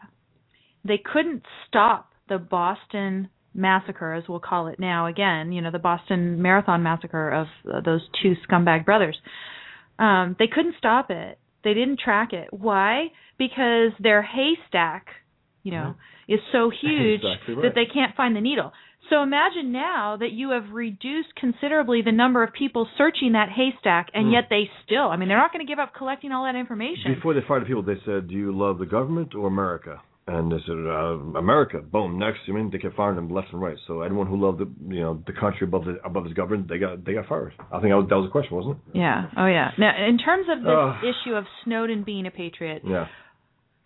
every statement that I saw from Snowden so far, Yeah. he was saying, "I believe that what our government is doing is against American values." Exactly right. And he said, "I Our don't." Our government is not being patriotic. He says, "I don't want to be part of a system or live under a government that operates that way." I don't think he said Snowden- anything. Snowden sees himself as taking actions in line with the true spirit of what America is about, and I and I agree. None of his critics have been able to take his words and use them against him in a negative way. They haven't been able. They just say, "Uh, traitor." Well, there are there are things that you could you could say about stuff that Snowden Well, said. So, for instance, Snowden In has terms of being a traitor, no. no, no, no, No. But Snowden has well, here's the thing: Snowden has a couple of yucky views on foreign policy that are He's sort a- of Ron Paulish. He's, he's a young liberal lib- libertarian, right, and most right. of them do. But on this issue of That's what I'm saying. the you know well, privacy the issue. No, but that's the and- whole point. and and the uh, the NSA programs that our government is engaged in, he's not said anything bad. No. He was talking about, you know, oh Guantanamo should have been Right. closed, and Right, right. we should not have uh, been, I think, in Afghanistan or something. But it was it was also something else, you know. That I, I just think his foreign policy, I would not agree with him there's on nothing that they can policy. say. Well, this guy Yeah. said this, and that's that makes him a traitor. And what? No, there, there, there isn't. He's not a traitor. Uh, again, those behind the program are traitors. Th- Those who were, you know, keeping shut are are the traitors. But yeah. No, Anyway, it's true. But I, I another would. breaking story. Uh, Pukin's um, judo instructor died, and he was at a funeral, and he had to run from the, from the media because he got all emotional. That's that's another breaking story in Drudge. Pukin's judo uh, trainer. Yeah. Why do we know that? I don't know. It just sounds funny. See, I guess I guess we care about Pukin now because Snowden is buddies with him. Yeah, but you called him Putin before. Just call him Pukin. Let's keep it consistent. Okay. Pukin. Okay. Okay. That's that's why you put that story in there, just to get me to call him Pukin. True. We have a couple more stories. One story I talked a little bit about on Tammy Bruce yesterday, and it is the headline Four Million Dollar Teacher. The Four Million Dollar Teacher. This is an essay actually from last Saturday, or actually maybe a couple Saturdays ago, August 3rd, actually last Saturday, at the Wall Street Journal. The Four Million Dollar Teacher, and it talks about a teacher named Kim Kai Hoon. I, I don't know if I pronounced it correctly. I'm sorry if I really munched it. But this is a, a South Korean instructor, and he is not an instructor of the South Korean government schools. They have government schools in South Korea. He is a private tutor in what they call in South Korea the Hagwons. Uh, there's a certain Hagwon, and let me see if I can find the name of the particular company that he works for it's called Mega something or another. Let me let me scroll down. But yeah, Megastudy. Mega Study is the online Hagwon that Mr. Kim works for. He makes four million a year working for them. Now, why is it? It is because in South Korea, the students do not really learn all they need to know in school. So they have to attend school twice. They attend school, the government school during the day, and then they go to these private tutors, these Hagwons, either online or in person, in the afternoons and the evenings and it's only by going to the Hagwons that they can actually be competitive. All the Hagwons, it's it's a meritocracy. The competition among the Hagwons is fierce.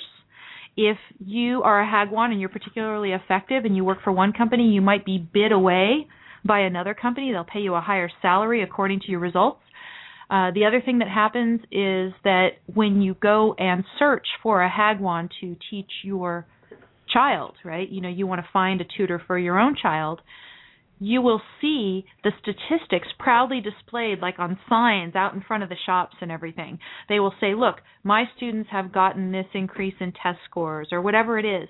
So they are competing ruthlessly on the merits, the actual results that they achieve. There's tons of innovation in terms of teaching styles and uh, you know all the different types of media that they use in order to help teach you know that all the all the different things so what do you learn? You learn that in south korea they've recognized it's sort of like healthcare. In england you've got a two tier system. You've got the free ha ha ha free nothing hmm. nothing's free because it's all paid for by tax dollars but the free provided education which apparently in south korea is now deemed pretty much worthless. Hmm. And then you have the the private education. So you have the the public, the government schools, worthless.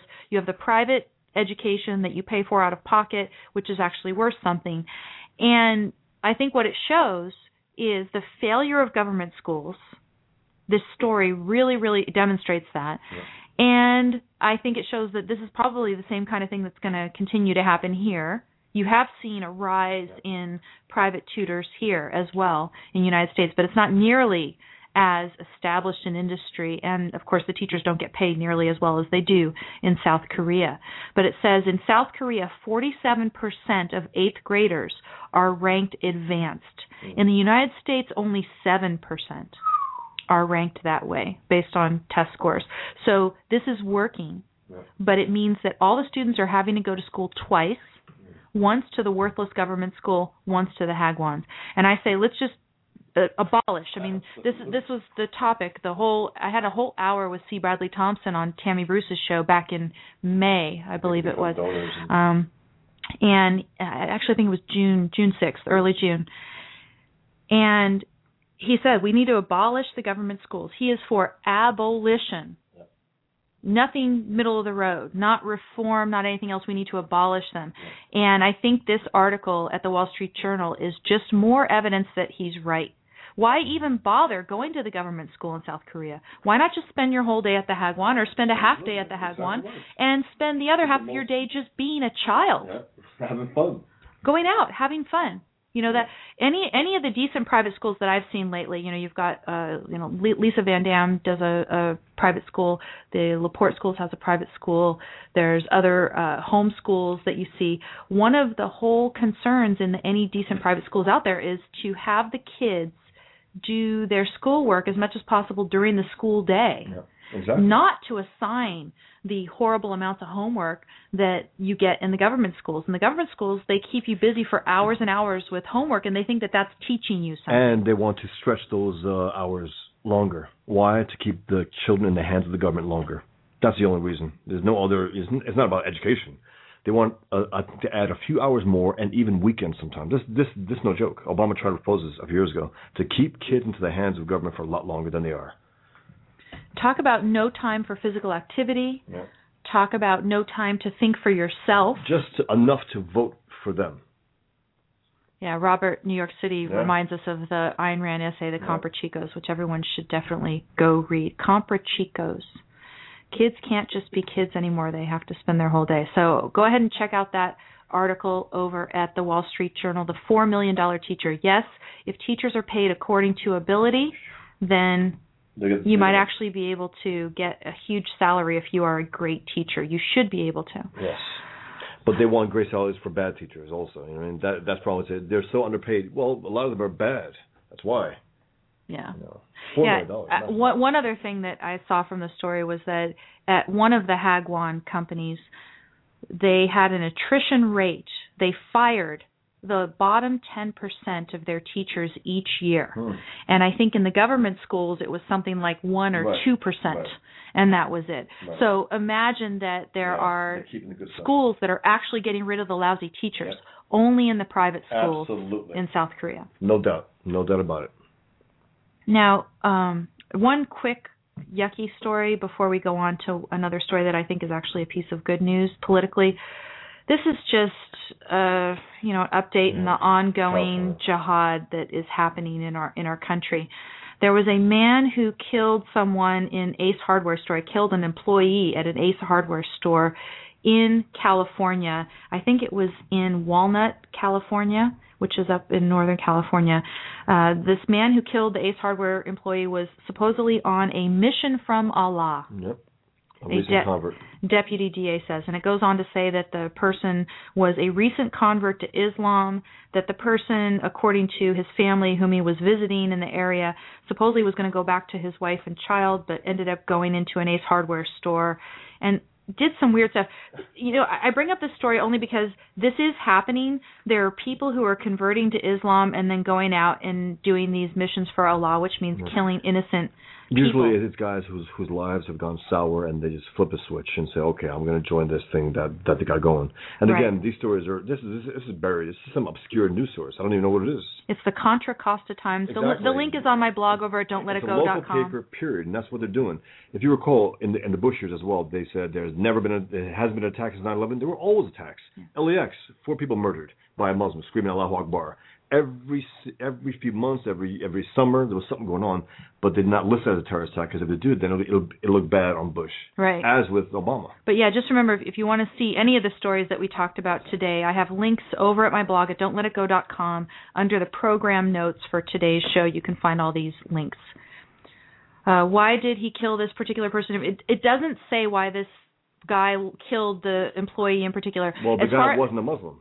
The guy killed, he was an infidel. I guess, I guess. No, so so this is what the guy did. The guy goes into the store and he walked up to this employee and also a customer. The employee and another customer were discussing the paint per why would I say another customer? This guy wasn't a customer, he's a murderer. Um, but he, you know, Stone and this customer, Stone was the victim, were discussing a paint purchase. And then this guy, Agnew is his last name, um, said that uh you know, but uh, actually, oh yeah, so so he tried to approach the two, and then Stone told told this guy, this jihadist, he said, "I'll help the customer on my own," because this Agnew guy was trying to interrupt. Agnew goes ahead and he starts taking the store's spray paint off the shelf. He didn't buy it or anything, right? He just takes the spray paint and starts painting his face in Oakland Raiders silver and black. Why? Because Agnew apparently said the football team is in favor with Allah. Yeah. Okay, so and I, I, I just tell Muhammad you, I just. I just I just tell you that by by way of just if you go to a store and somebody's acting strange, get out. Something. There, you you can't tell by race because this is an ideology. It's not a race. Anybody could adopt it at any time. If you see unstable behavior, just get out. I want all of you, my audience members, to be safe. We are just about at the end of the hour. I want to talk about the one good story. Go to my blog at don'tletitgo.com and read about the revival of the so-called it's the so-called penny plan. The penny plan is a sequester alternative to the balanced budget some good Republicans are saying, look, we can balance the budget in two years if we just cut out 1% of current spending. Only 1%. The government can still spend 99% of every dollar that it's still spending. If they just cut out one penny, in two years we'll have a balanced budget. I think that's a very reasonable thing. They can pitch it to the American people in a principled way. I hope it succeeds. So that's all the time we have today, everyone. Everybody, if you want to follow me, go to my blog at don'tletitgo.com and you can find every single way of getting in touch with me Twitter, Facebook, everything else. Most importantly, you can find the program notes for today and, if you like, make a contribution. Thank you for tuning in. Have a great week. Thanks, See, see you next time. Thanks, Bosch.